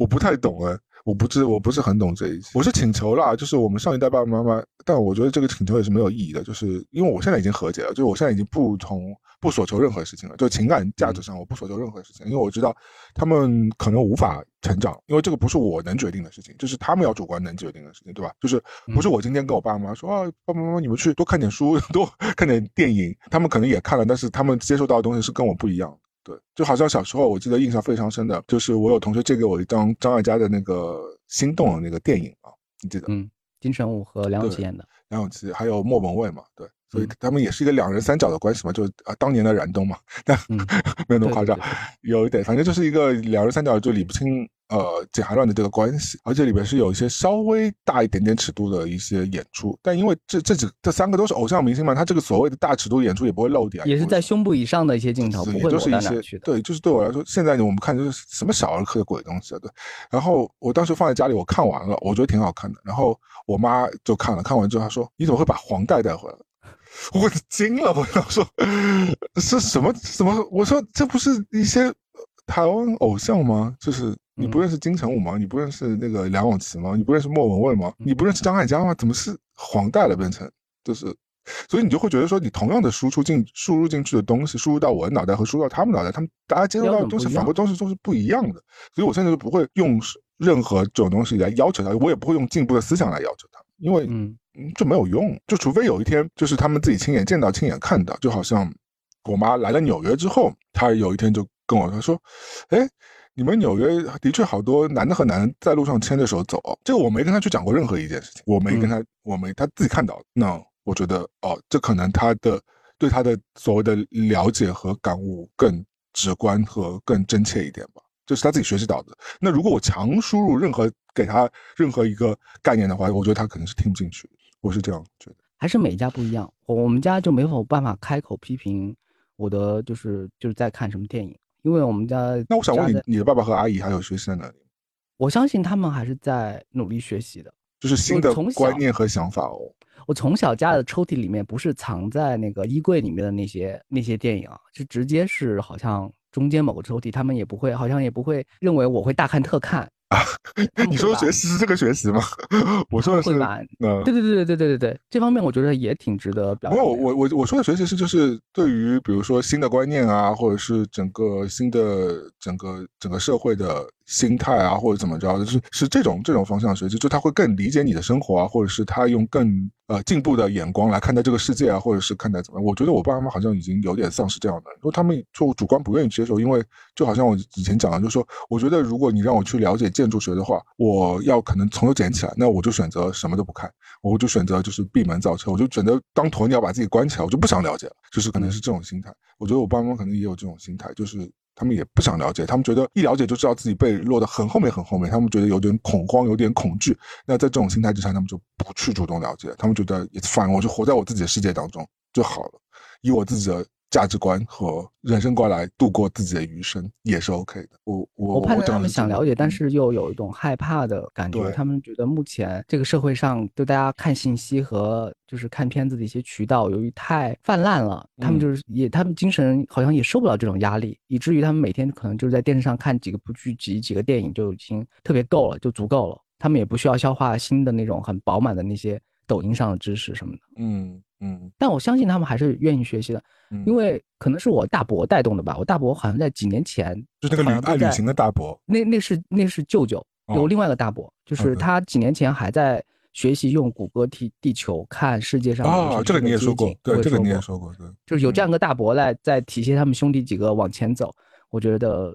哎，这种就是我讲的，就是你这种进步啊，这种想法或者是这个观念。但我我讲这种进步，不一定是你真的是以一种高科技的形式展现出来，对吧？就是，就是至少是你在往往进一步去了解一下世界是发生了什么，然后你自己要做怎么样的调整，或者是你的认知上面有什么不足，你要去补足。我觉得我的爸妈好像在这个部分是有点欠缺的。因为最近在聊那个，就是可能一线、二线城市认房不认贷的政策什么的，我都没有办法特别。一句话能说清楚是什么？然后我爸可以讲的，就是就把那个新闻里面讲的东西给我们复述出来。我说啊，你怎么认真看这个新闻？我说他就只是说他习惯看这些新闻了，他都对这种震惊新闻，所以会多看两眼什么的。政策解读什么的，对，其实已经和他关系不大了嘛。就是可能俄乌战争也比你了解的更多。我相信是，只要聊起来的话，他是愿意大聊特聊嘛，他是愿意聊这方向的老男人。而且你刚刚提到一个，就是说，如果说我现在如果发觉我爸爸妈妈沉迷于抖音的话，我觉得我也蛮怕的，因为可能就是认知的世界太偏门。对，因为抖音可能会把你导向到，它虽然会给你很多更广阔的知识面对吧？但首先你也不知道这个知识到底是真的还是假的，它真伪度其实是很难说的，对吧？或者是真实性。现在有一个问题是，抖音已经形成了它那个生态的，已经形成它自己的方言了。你知道，方言是一个地区它的人只只讲这种话，这种这种词汇的组成。因为抖音有它的规则，有些说一些话它是不允许你上线播出的嘛，所以你规避它，换一种词。那关键词你要给它换掉，对吧？对对，敏感要说是敏敏啊。然后毛孔是好像是孔孔什么的，真的假的？对，他如果有一天你发现你妈跟你交流说，我发现你最近有点敏敏哦，你又你又不知道你妈在，哎，不是，你刚刚说的这两个不是在开玩笑是吧？这不是你随便举的例，是真的，是因为因为现在抖音直播间它会有一些很多的那个筛选，只要你说了这些违禁词就直接下播，因为它每天上线的直播太多了，不可能人工去听你的违禁词，所以我所有的违禁词都是机器在筛筛选的，所以你一旦说一些就什么罪呀或者什么。呃，超级第一这种极限词、形容词都不行。我的妈呀，那不是太容易？这这这这比那个比以前的，呃，所以大家综艺还难做。你要上线真的做一个网红，或者是你要上那个就是那些短视频平台直播的话，你必须要学习一套新的语言。刚才我只是举两个例子。嗯，真的比娱乐百分百还要难做。对，就来我们就来我们直播间这句话就不行，就必须是来我们的播播间。天哪！就大家都知道是怎么回事儿，但是呢，就是不能直说。所以我们现在真的活在一个很诡异的时代。后来我能够就开始慢慢的理解，说为什么大多数有很多相对来说有点条件的人就愿意说。我以后要去一个农村，或者是以后要去一个呃相对来说没有那么城市的地方去生活，甚至是没有信号的地方。我现在是有点能够理解这种心情了，因为的确是你看到这一切的话，你会觉得非常非常纷乱嘈杂。然后其实它跟你没关系也可以的，就你不需要去看那些直播间，你也不需要去买那些直播间的东西，你也可以很好的生存下去的。你就是。剥离这个线，因为其实我跟你比起来，或者我跟小虎比起来，我其实就完全把自己剥离掉字节跳动的这个生态的嘛。因为我明确的决定，就字节跳动的所有产品，我都是不会使用的。嗯，那我其实就是剥离掉一个非常大的一个事件。你说我有损失吧？那也许真的是有的，但我觉得我相对来说，我的获得比我损失可能更。对，对我自己来说，那就看习不习惯，或者是在它的规则和它的语法之下，你别不别扭，就是这一层关系。反正我想知道抖音的事情，我就问你们俩就好了。我就可以，我我我我不就不自己去看了，因为我觉得，因为我朋友和都在说，就是说，你如果该知道的新闻和该知道的那些热搜和那些网红，你只是晚几天知道而已，你不用那些产品，通过朋友的转述或者是一些所谓媒体的总结，比如你在 YouTube 上也看到一些可能会转发，或者一些日韩一些新闻网站会转发，就是所谓的最热的新闻，你就看到，但是不是最热新闻，你就没有必要去看了嘛。嗯，所以所谓的潮流，你不会完全不知道，但是呼应你刚才说的那些，有些人可能。想隐居山林，或者想去一些比较小众的地方，逃离北上广。以我们中国内地而言的话，我自己说一个暴论啊，暴论就是可能说出来会有点不太恰当的一些言论，就是说小地方有小地方的困扰。和困境，那当然，就穷山恶水，可能也会有一些你以前意想不到的，你要面对的一些东西，对人事物都不一样。就你因为大城市就是给你的很多压榨啊，空间压抑啊，但是大城市有时候那种人际疏离的关系，导致其实反而你活得会更轻松。因为如果我们去一些小地方，它只有那几个人，可能只有那点破事儿，可能就就因为。点点小情绪就把你陷于很奇怪的境地，那个时候你才才是叫天天不应。但如果是一个大城市，它很快给你协作出来，就可以帮你解决问题，甚至你没有都没有思考它曾曾经会成为一个问题。这个就是很多人为什么愿意还是又回来了上海，又回来了北京，在外面就是待了两三个月之后，觉得嗯，我虽然。大城市有大城市的问题，但是我自己的身体可能已经熟悉这套规则了。我只要去花钱也好，或者是就是换一个地区也好，你想，即便是北京，它每个区域的生活方式和生态环境也不一样。是的，是的，是的。对，那还是找一个舒服的地方，就不要硬性说我要去，不要去太远的郊区，去近一点。大兴旁边有机场啊，你想去哪不行吗？然后去那个崇明。对我们上海的崇明、也青浦都可以，南汇什么的，我觉得就反正是，呃，我讲的这个，当然我刚讲的那个那个那种心态其实蛮乌托邦的，对吧？就是他有种，你如果就说你本身有很多很多钱，你可以买下一头一个山头什么的，那个我就另当别论啊，就当我对对对对对，我觉得你你讲你讲你体现是没错的，对，反正我觉得自己要找到自己的节奏，因为现在是蛮难的，就是。整个整个环境也好，人与人的这个关系也好，是蛮……所以我们还是说说一点轻松的奇遇。嗯，就上周而言，至于我身上发生了一件，就认真想是不可思议的事情。请说。就是我不是曾经说过，如果我要看奥本海默的话，我会特别追求一场是说普通话版的嘛？对。然后这个场次特别的少。所以你看了两遍啊？我看了两遍。哦。然后呢？所以你就是我那个我我之前说的，我不懂为什么有人要去看两三遍的这种人类。对，好，那你说，你就去看了一遍原版的，然后后来又去看了遍普通话配音版本。对，然后呢，我看了就是原版的那个呢是 IMAX 的那种巨就是巨大屏幕，然后声响效果也非常好，然后呢观众也非常的是电影观众，就不会开手机，不会中途离场，不会。发出其他的异动也不会开始吃东西什么的，你就就纯粹的去让你看一部电影的那一个场次，嗯，但另外一个场次就是比这个场次更值得一说。首先我是挑普通话版的这版，所以你觉得 IMAX 人素质稍微高那么一丢丢？不是 IMAX，是因为那个票价超过一百，你就觉得来的人就不一样了。感觉家长不会给小孩买一个超过一百的一张门票啊，那个电影票的那种啊，就是以以还是以那个价格稍微做一些区间。对，嗯，好的，嗯。然后我就普通话多少钱嘛？普通话我就搜了一下嘛，有个场次离我不远，就在王府井往下两公里的地方。王府井，你想想是全中国就是刚刚来北京的人多多少少就会想着要去的一个地方，要朝拜的一个地方。对对，在王府井下面有一家叫传奇奢华影院，它的名字叫传奇奢华影院吗？对，有多传奇和奢华？好的，就是其他影院都是一些很正常的名字嘛，这个名字就叫传奇奢华影院。票价普通话版本的奥本海默是就扣掉什么会员费什么的，最后是十九块一张，便宜，十九块人民币，十九块人民币三个小时真的赚到了，好吗？一张一张，嗯。然后我就怀着就说，我倒要看看这个 多传奇和奢华喽。对，然后我就我就进去了这个商场，它它是开在一个商场的地下一层。嗯，这个商场我会知道名字吗？还是说这个商场叫什么活力城之类的？哦，就我也没听过，我也没去过，你也没听过。这个商场就像是一个平地而起的异次元空间。哦，这个楼就不像是一个现代的楼，是一个两千年上下，可能就是刚刚有的那种百货大楼的那种地方。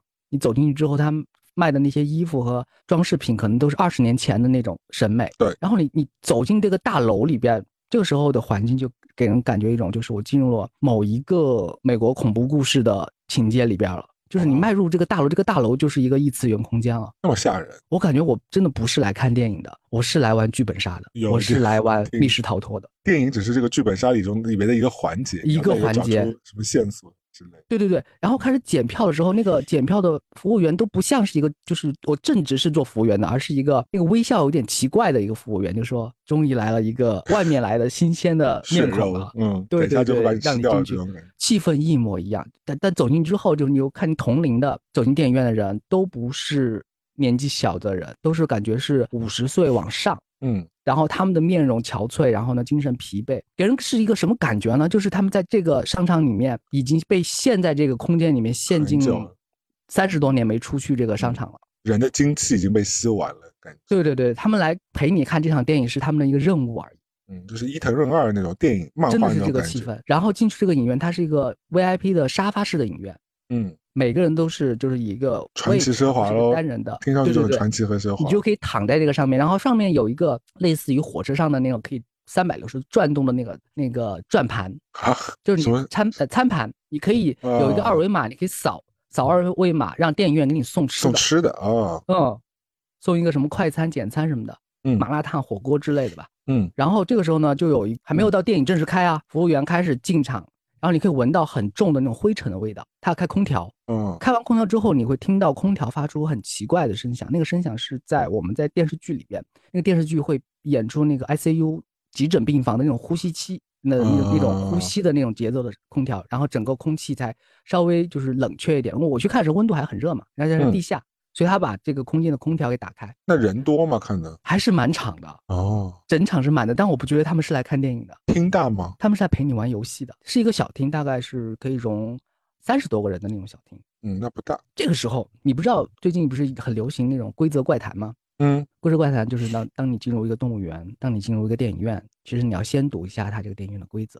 对，就第一，不要吃那个就穿红色红色衣服的服务员递过来的递过来东西，西瓜汁。对，当你看见旁边有人在打呼的时候呢，啊，不要试图叫醒他，就让他打呼就行了。然后呢，或者当前面的那个戴着旅游帽的那个观众开始大呼小叫的时候呢，请当什么事都没有发生，然后迅速迅速的离场就可以了。就是这些规则。对对。然后我就进入这样一个空间，开始看《奥本海默》，给我的感受是普通话版本真的体验完全不同。是好的体验还是不好的体验？各有各的体验。首先，它首先它是一个小厅。少给我说套话，先说好还是不好？你觉得？就是看看你是什么心态来看这场电影。如果是一个看电影的心态呢，那肯定是一个很糟糕的，要给一个一星差评的一个体验了。但是如果你是刚才我描描写的那样，就是一个规则怪谈的密室逃脱的这样一个体验的话，二十块钱你想买什么呢？哦，你你讲的不好是指这个整个大环境给你的感受不好，而不是说电影普通话版本的电影给你的感受不好。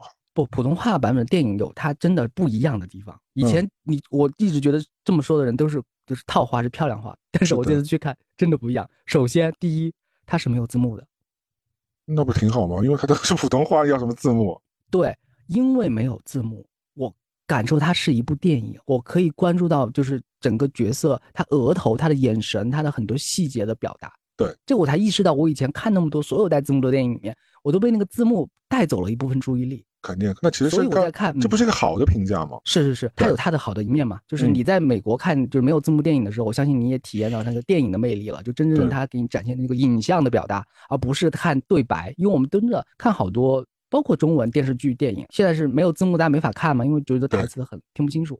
但因为有了字幕，你所有的对情节的那个依赖性都会被字幕带走。这一次我是被情节带走了，我是对他们对被他们的表演、特写，然后他们的那种表情的变化，是比我后来就是看那个有字幕的英文的那个版本，感受到那个震慑和影响是更大的。嗯，我觉得这挺好的，因为这今次的奥本海默的演的都挺好的，就没有再加上就是这部电影其实它普通话配音母语对于我来说是母语了嘛。对啊，所以对于语言上理解，或者是就是台词上面的那个消化的会更快。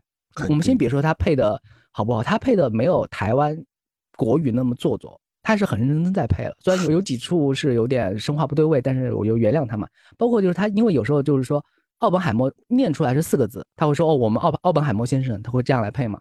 但是如果是就是有一些角色是 Chris 的话，他直接说 Chris。你进来帮我拿一支笔，就是说有些是中文，就是直接就念中文；有些呢是用英文的发音在念这个人的名字，所以他有些地方是混乱的。他可能是为了口型的原因，嗯，就这样好配一点。就是你看进去之后也觉得没有太大差别，所以是这个体验是好的。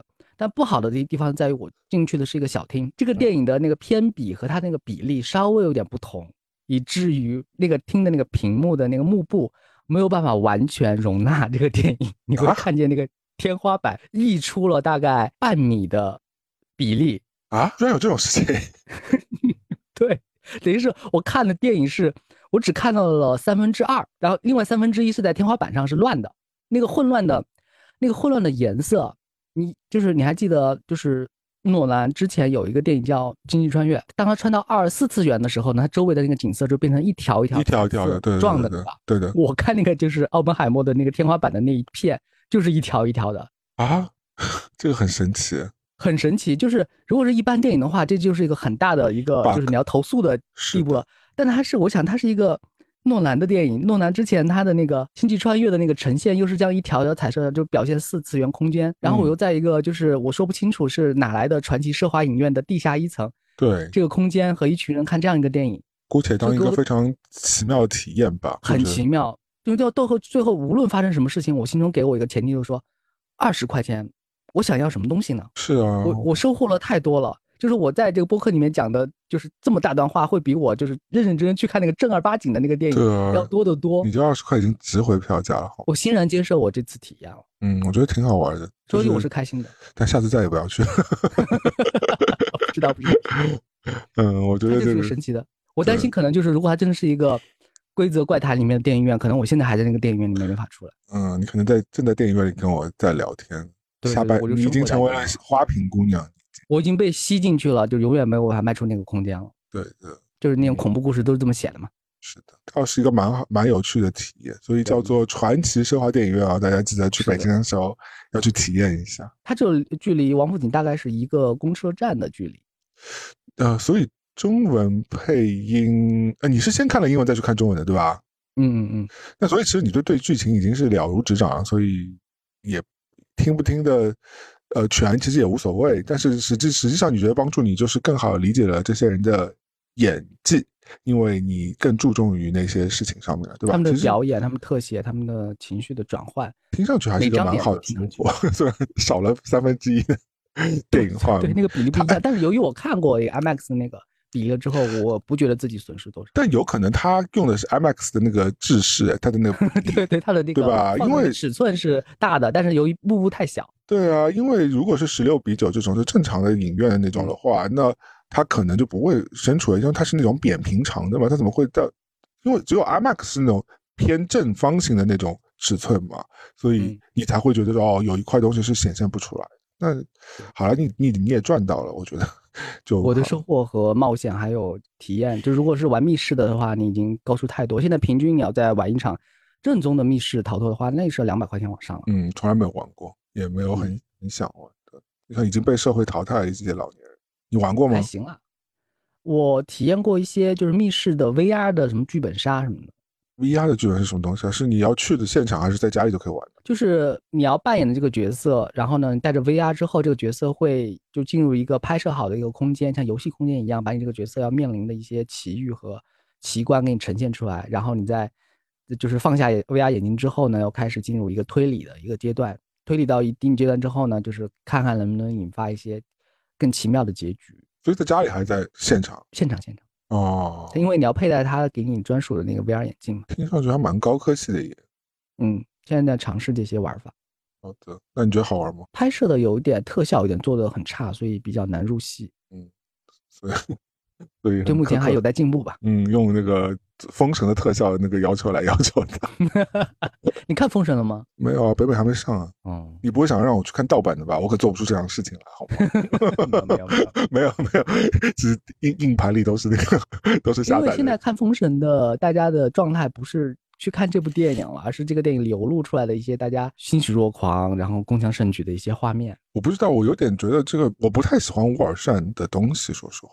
就是因为以前可能看那个画皮看伤掉了，就觉得就是很很腻。我觉得我我我知道它的特效可能也是在中国这种神怪片里是不错的，但是你知道中国神怪片有一种非常固定的模式，就好像你你看多了魔戒，你可能也知道魔戒这种神怪套路也就是那样。嗯。你懂我意思啊？就是比如它有一些树人啊，有一些什么巫师啊什么的，对对，就就就就这个样子。说那你你看一部跟看一百部，其实它特效其实是差不多的，而且反正我我好像没有那么期待这个故事吧，好像对我来说，嗯，反正到时候如果有机会的话，可能北美上映的时候去看一看吧，但也不会说一定，对，但有机会如果费翔老师愿意拨开自己跟我聊一聊天的话，我觉得可以。聊天之前去看一下，嗯，是的。但最近我还有一个比较特别的体验是。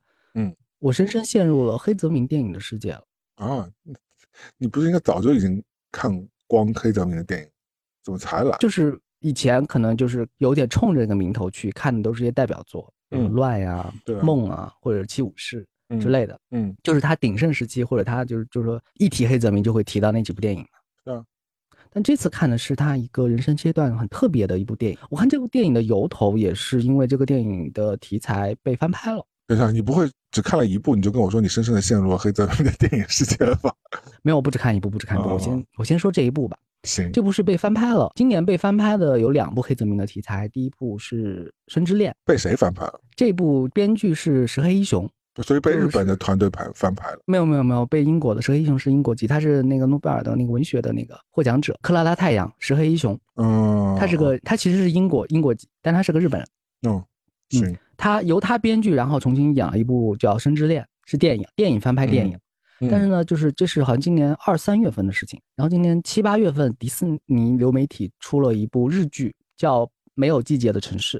我前段时间好像在播客里面推荐过。嗯，是工藤官九郎写的，他他编剧。然后我刚开始没有意识到他是黑泽明的电影，后来那个 C B V 不是在片子里面提到，就是说他是改编入电影，我就查了一下嘛，把我就把黑泽明的那个版本给搜出来，就看了一下。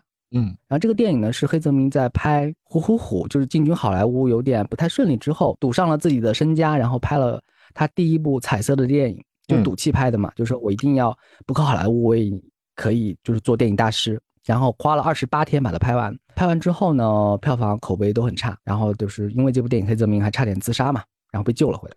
然后再之后，他才拍了《红胡子》啊，或者是《乱》啊这种就是彩色的这种声名大噪的这种大家所知道的电影。所以这个电影叫《电车狂》，电车狂，好的，对对对，电车狂也是改编自一个小说叫《没有季节的城市》，嗯，这么一个片段，它描写的就是一个贫民区的一堆人的一些生活状态，嗯，从第一次找到这个电影到我今天跟你说话为止，我大概看了四遍。这电影的魅力是什么呢？它是一部一九七零年的电影，是。然后我看它的那个对色彩的处理，它包括字体，可能音效差一点啊，可能。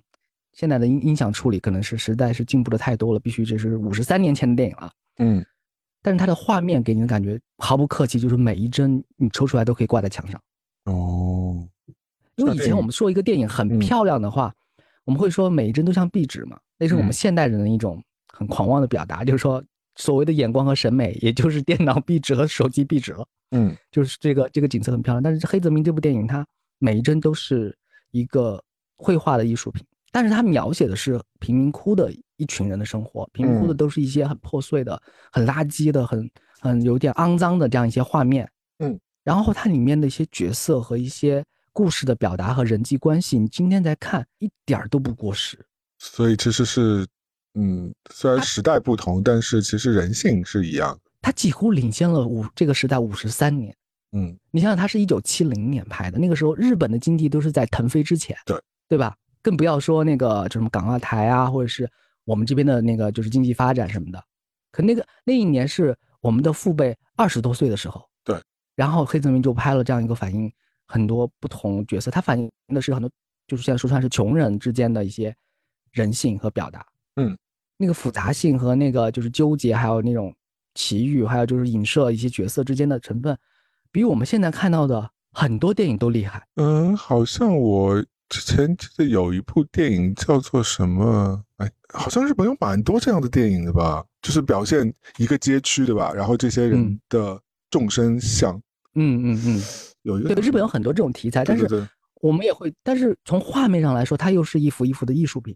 嗯，所以我百就是现在没到百百看啊，现在是看了十遍上下，因为有些是看片段，没有完全的又从头到尾看一遍，从头到尾大概四遍。嗯。就是看了这么多遍，我没有，我没有起腻。我想起来，你有没有看过有电影叫做《永远的三丁目的夕阳》？就是我没有看过，我应该看过片段。我觉得应该有一点像，因为他讲的也是日本在好像是在那个呃办奥运会之前吧，就是也是一批小人物，在一个社区什么机修厂啊什么的那种小小店啊，然后就一一群人的这个众生相，然后但它是一个蛮暖心的一个故事，嗯，但我不知道你讲的。黑泽明这部电影是不是有些小人物之间的博弈啊什么的？我不知道。没有，没有，没有到博弈，但是他每一个每一个都值得一说。嗯，可能可能我觉得是是有类似的这个成分在，就是有点类似的元素在里边。但我我觉得是先后次序的关系，因为我我不是先看的新版嘛，新版有十集，工藤官九郎写的，我把新版的所有的剧情和他人物脉络都通过他，比如说二零二三年的这样一个表达就理清楚了。就看到，因为是十集的那个容量，它展现人物细节会更深一点。细腻。我带着这个对人物的了解回头去看这个电影，因为它大概电影两个小时，它比较比较浓缩一点。我去从这个电影中又去理解这个人物里面身上发生的事情，我会看得更更通透一些。如果让我直接看《黑泽明》这部片子，我有会有一点云里雾里了。我觉得是观影顺序的问题。哦。所以我不是推荐给你说我你先看新版，新版因为会通过你现在熟悉的一些影视表达，让你很快对这个人物。产生认识，然后带着对这个人物人物的理解，然后去看老板，你会觉得老板有，就是你当然会觉得老板更好。但如果我先看老板的话，我不太保证我能看得懂，因为我看了以前就是两千年或者两千一零年有些人写的那个豆瓣影评，他们好像就打开之后就就睡着了。好的，所以就看不懂这个片子，所以我可能是先看了一个解读版，然后这个长时间解读版之后再去看这个片子，就对这个片子就大家。赞赏这样，豆瓣豆友都看睡着，那我岂不是在两分钟就会呼打睡？以我这样，或者你就先看剧版，剧版也很好看，因为本身这个原著是一九六几年的一个小说改的。嗯，我去找这些资料的时候，我其实我还挺感慨的，就是就是以前好多老东西都挺好的，但是，嗯，如果你单片儿的去搜，如果我搜《电车狂》这个电影，其实是比较不容易找的。但因为我必我是在黑泽明全集里面那个礼包里边看到了这个，把这个片子蓝光的重映的给翻出来。如果你单独去搜这个电影的话，是没有那么容易搜。但目前我知道 B 站很快就可以看到，你直接可以看。那个版权警察，大家听听啊，刚刚那个就是一个人承认了自己 的所有的这个行为过程，那版权警察自己去找他啊。嗯，大家现在 B 站上也可以搜到一些解读也好，原片也好，都看得到，都没问题。嗯，好的，我要去。你可以去看一下片段吧，你看一下他，哪怕就是一分钟、两分钟给你展现那个画面。一九七零年第一次拍彩色片，我其实不太会选择看片段，我会我要看的话，我就真的会认真去把它看完，因为我觉得片段其实蛮主观的，对吧？这个人节选出来这个东西的截的那个人，他是什么心情，想展现给你看的东西，其实就有点像那个短视频分析电影一样，你可能会被他误导掉的，可能你就会错失了一个很好的片子。所以，我我一般我是站在你这边的了，我是会尽量给自己争取一些就整块整块的影视的这样一个观赏的机会。是的。但是呢，短视频呢，我也必须承认啊，我是忍不住的。对我，我是对你对我来说是坏习惯。我现在就是前面在大肆的，就是说啊，我肯定对对于。短视频这种东西是呃非常的那个要要避嫌的，什么什么之类。但是因为现在能接触到短视频的机会太多，你打开微博，微博也会有人搬运了那个抖音群里面大家也会转发一些，哎，就大家认为好的呀。你现在那个 Instagram 也会有短视频，你别说小红书也有短视频，它有些也就是搬运给你看。你刷到的话，你可能也不自觉的会停留一下。你只是看的这个平台不是抖音啊，但可能你这个视频最初的源就是来自于抖音。所以其实是很难挡住的了，所以我觉得这个真的不能怪你，或者是怪会会看这些的人，因为他就是根据人类的这个渴望、渴求去设计的。就是你的信息焦虑会让你就是迫不及待的吸收更多，让所有的电影都向你涌涌来嘛，向你奔跑而来。不要焦虑啊，因为你也看不光的，嗯，看不完的，看不完。嗯，什么时候再再去做评审嘛？戛纳、范冰冰都做评审了耶，圣。那个叫什么？圣丹尼斯？圣丹啊？是吗？不知道，我不确定。哦，我查一下，这样就是不不会显得我们两个很弱智。没关系，就是随口一说嘛。那种表达很专业，因为我前段时间看到一个理论，就是说一个人如果表达的特别流畅的话，反而是他的思想进入固化的一个表表现。哦，是。因为他就是口吐莲花，他就是不经脑子了，他直接给你说出他的一些观点、需求，或者都是干货，大家就觉得他知道的好多啊。像他已经背熟了，他都没有经过思考。反而一些磕磕绊绊，像我们这种就不确定自己说的对不对的是，我们是在思考之后，我们在给你呈现我们的思考。对，所以范冰冰老师去的是圣塞巴斯蒂安国际电影节。哇，错了，百分之八十。嗯，最后还至少我们还是有有一点纠错能力，没有说 就让他那去了那个。所以我觉得，哎，你如果你想做评审的话，怎么样？暖冬会被你选出来吗？我不确定啊，因为我曾经。就是阴阴差阳错，或者是就被抓人头去当过一次什么音乐什么某某榜的评审嘛。嗯，就我当时也就是嗯没有任何资历，只是因为在那个平台。嗯，然后呢，就是当下就塞给你一千多首歌，然后呢 让你赶紧听完，然后呢给你一个表格，然后那些表格都就是写的那些名字，就是有些百分之九十你也不认识。嗯，然后就开始就要从这些歌里面选出你觉得还可以的十首，这个时候你就基本上是瞎子。就抓瞎，或者是抓阄，或者是就是空格十个十个下面就是它了。你就不是透过一种欣赏音乐的角度来评这些东西，嗯。所以如果有有朝一日当评审，我不确定自己当的是哪一类的评审。就是你评审你每天的那个阅片的那个时间，因为有你当评审是不允许你快进倍速或者是看切片和解说的嘛。你必须是四个小时的电影，你就老老实实的要看四个小时。你一天要看两部四个小时的电影，你整个人一天你就陷进去了。那个时候，你的标准，你对这个电影的好感都会产生异化，所以一个真正合格的评审是可以对抗这种异化的。我觉得我没我没办法。你看了《燃冬》是吗？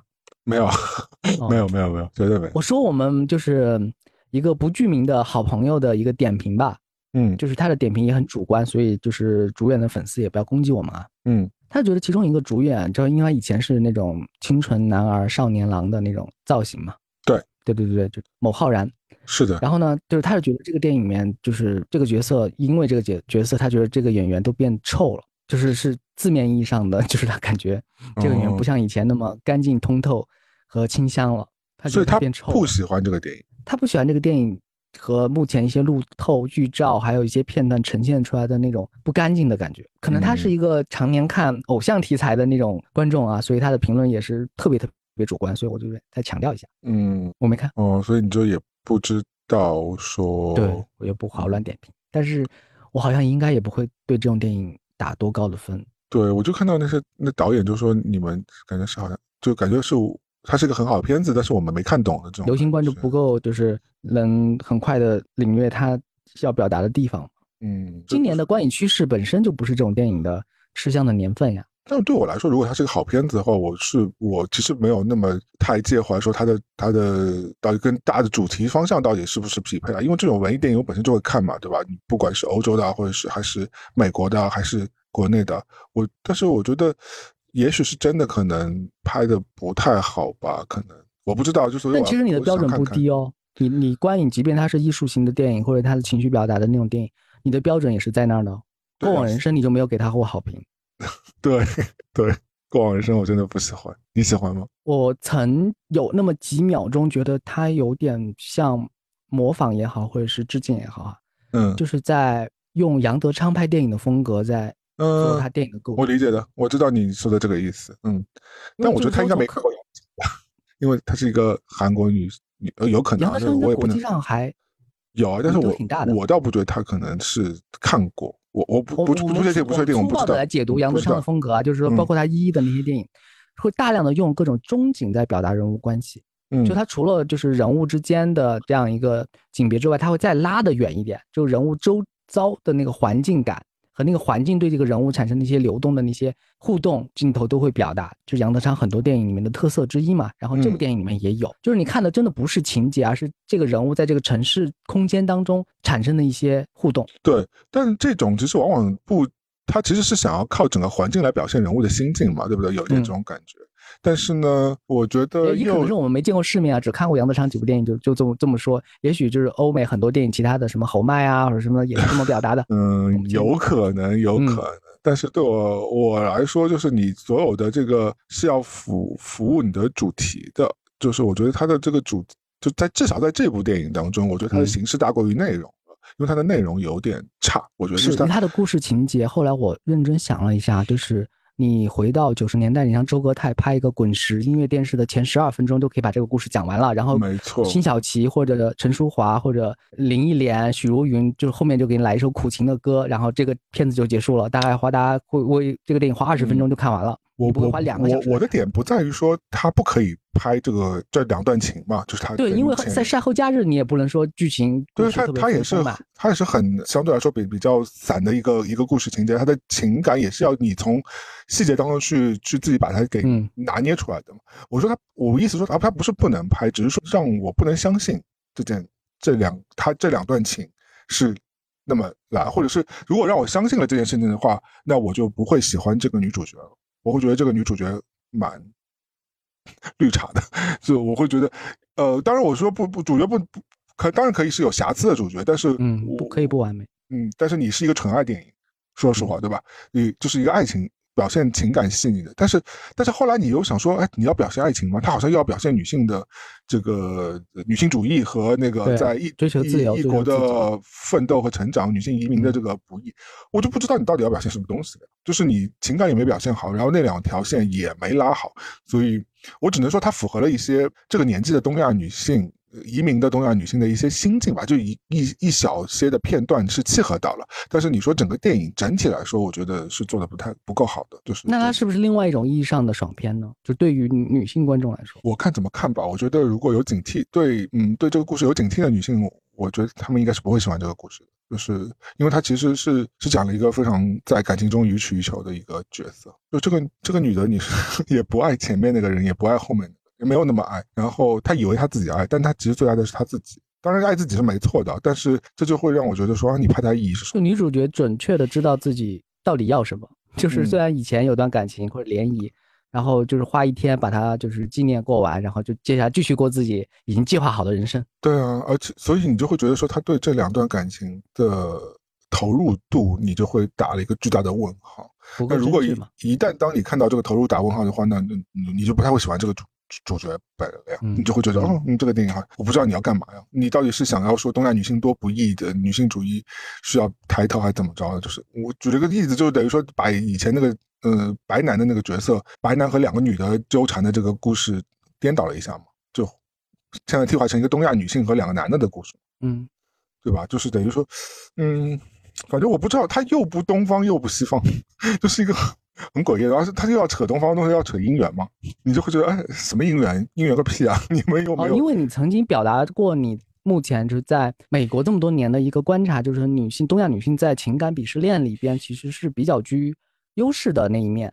就情感关系当中，她东亚女性是非常占优势的，就是露露并并没有那么苦大仇深，就是对啊，露露老师，你看她最近回到了恋爱市场上之后，嗯，这多少白人男性对她趋之若鹜，就是就是她是在感情当中予取予求的，所以就是啊，当然这样讲露露老师不太好，露露老师是个非常真心对别人的人，那但是就是说，你就说她是非常受欢迎的，就好像白人男性。之于整个恋爱市场当中也是非常受欢迎的嘛。那白人男性相对来说，比如说对追求他们的那些追求者，他们是优势者嘛，占优势的。哎，这个方面我也有一个就是身边朋友的例子，就是比如说他在我们这个城市生活的时候呢，其实他的情感生活和遭遇都属于比较被动的，因为他可能在我们这边审美男生不属于美女，也不属于美女，然后嫁了一个同事，然后女生嫁了一个同事之后呢，呃。很快就离婚了，因为那个同事出现很大的一个原则上的一个问题嘛。嗯，对，就是所以他就离开，就是去了洛杉矶啊，去 L A。很快找了一个特别特别好看的男性，对啊。然后那个男性对她特别特别的好，就是我们都想象不到，就是说他会这么快找到一个对他这么好的人。对的，就是我我觉得就是东亚女性在这个部分是非常占便宜的，所以东亚女性回到东亚社会当中反而变成一个非常弱势。就是这个其实她也没有表现，因为她没有表现她女生那个女生在韩国本土。可能在台词里面写到她为什么要那么奋力的脱离她以前生活的那个环境，来到纽约。没有没有，因为因为你想想看，她是青少年就已经去了加拿大了。然后就等于说都到了北美社会了嘛，其实他其实没有感受到那种社会对于东亚女性的整个恶意，就是我能感知到，我对于一个男东亚男性，我当然能感知到，回到东亚社会来说，女性是相对来说的的，我特别是东亚女性受到的这个压力是绝对是比在西方社会要大很多。当然你说西方社会，你作为移民肯定是有很多不易的地方，但是东亚女性在西方的整个求爱的整个大的。市场上它是高高领先于其他族裔，所以在这它是有些就是优势分，有些就是明面牌在手上。对的，那以这个条件切入啊，你去看他对那个他的那个犹太老公，那个白人老公，在这段感情当中，他就是在操控人家。我觉得这其实是不太 OK。你是对你就是占了便宜不可，又卖乖啊！你明明是人家是那么吃你的，那你应该更珍惜人家对你的爱，而且人家还给你绿卡，对吧？那我你不觉得说这个女性对那个男生很差吗？那你让我。你让我怎么怎么喜欢上这个女生嘛？就是你让我怎么喜欢这样这个性？如果我的朋友是这样的话，我我如果站在旁边的话，我我作为朋友，我都会站出来说，我觉得你对你的原配老公是不太可以这样。你可以对欧巴有爱，或甚至是你今天对什么张三李四都可以有新的爱情，但至少你要在尊重你原配的前提之下。对，因为你们结婚了，你们组成了一个家庭，对吧？是婚姻关系了。虽然关系是可以多元的，你们俩可以，比如甚至你们俩可以讨论说我们是 open relationship 也可以，但他们没有，他们是一对一的夫妻关系。你至少要尊重你老公，我觉得他不太尊重他老婆。我在在这个电影当中让我感现出来的，女主角呈现出来的情绪和表达都是，她即便得到了，她也好像有那么一点不满意。对。就是我想说，哎，你有什么不满？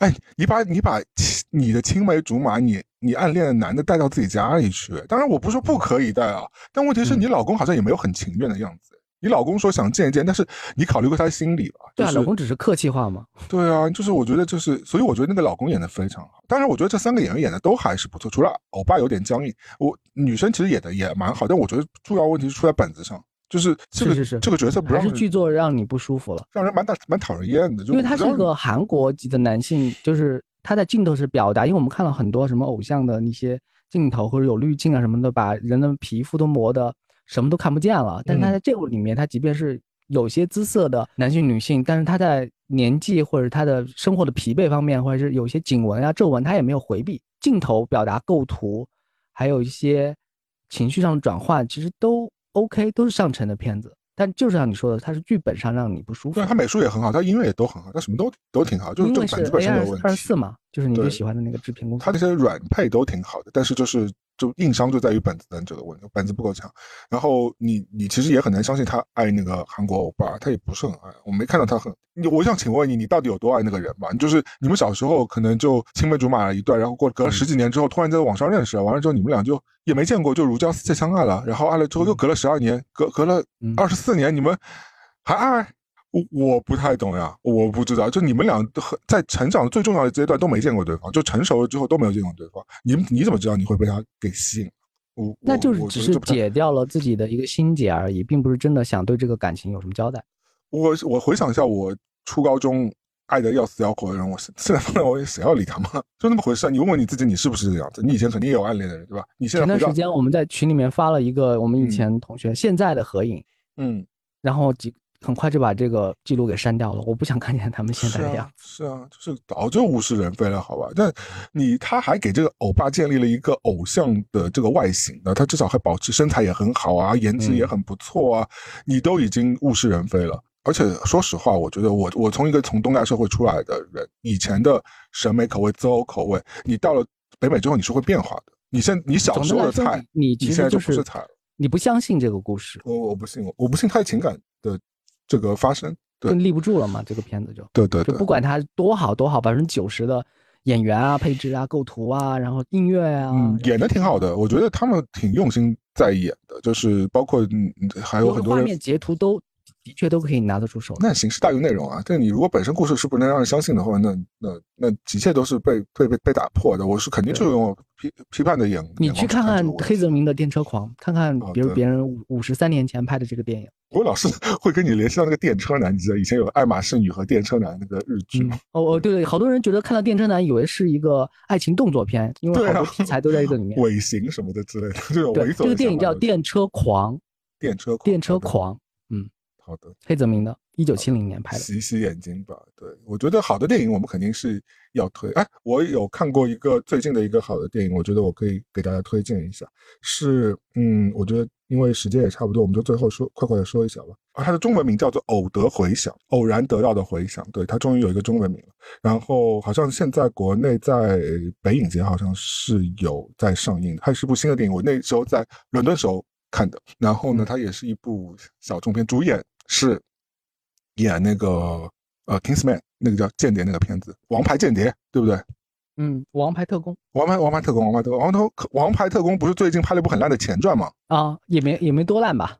呃，但反正就是口碑和票房都不行嘛。但前传前面对前传里边演那个年轻仔的那个小孩，那个男生演的，要呃也是那个悲情三角的男主角，悲情三角大一个。斯迪金森。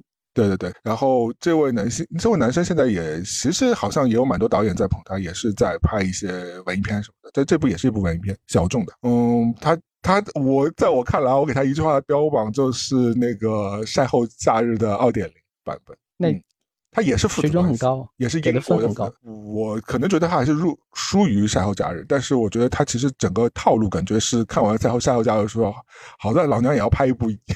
就是类似的电影，所以他就炮制了一部英国的这种 working class，就是工人阶级的一个小女孩和她呃很久没有谋面的爸爸的一个故事。里边也是没有妈妈的，妈妈是去世的，因为《赛后假日》里边妈妈也没有出现嘛，对吧？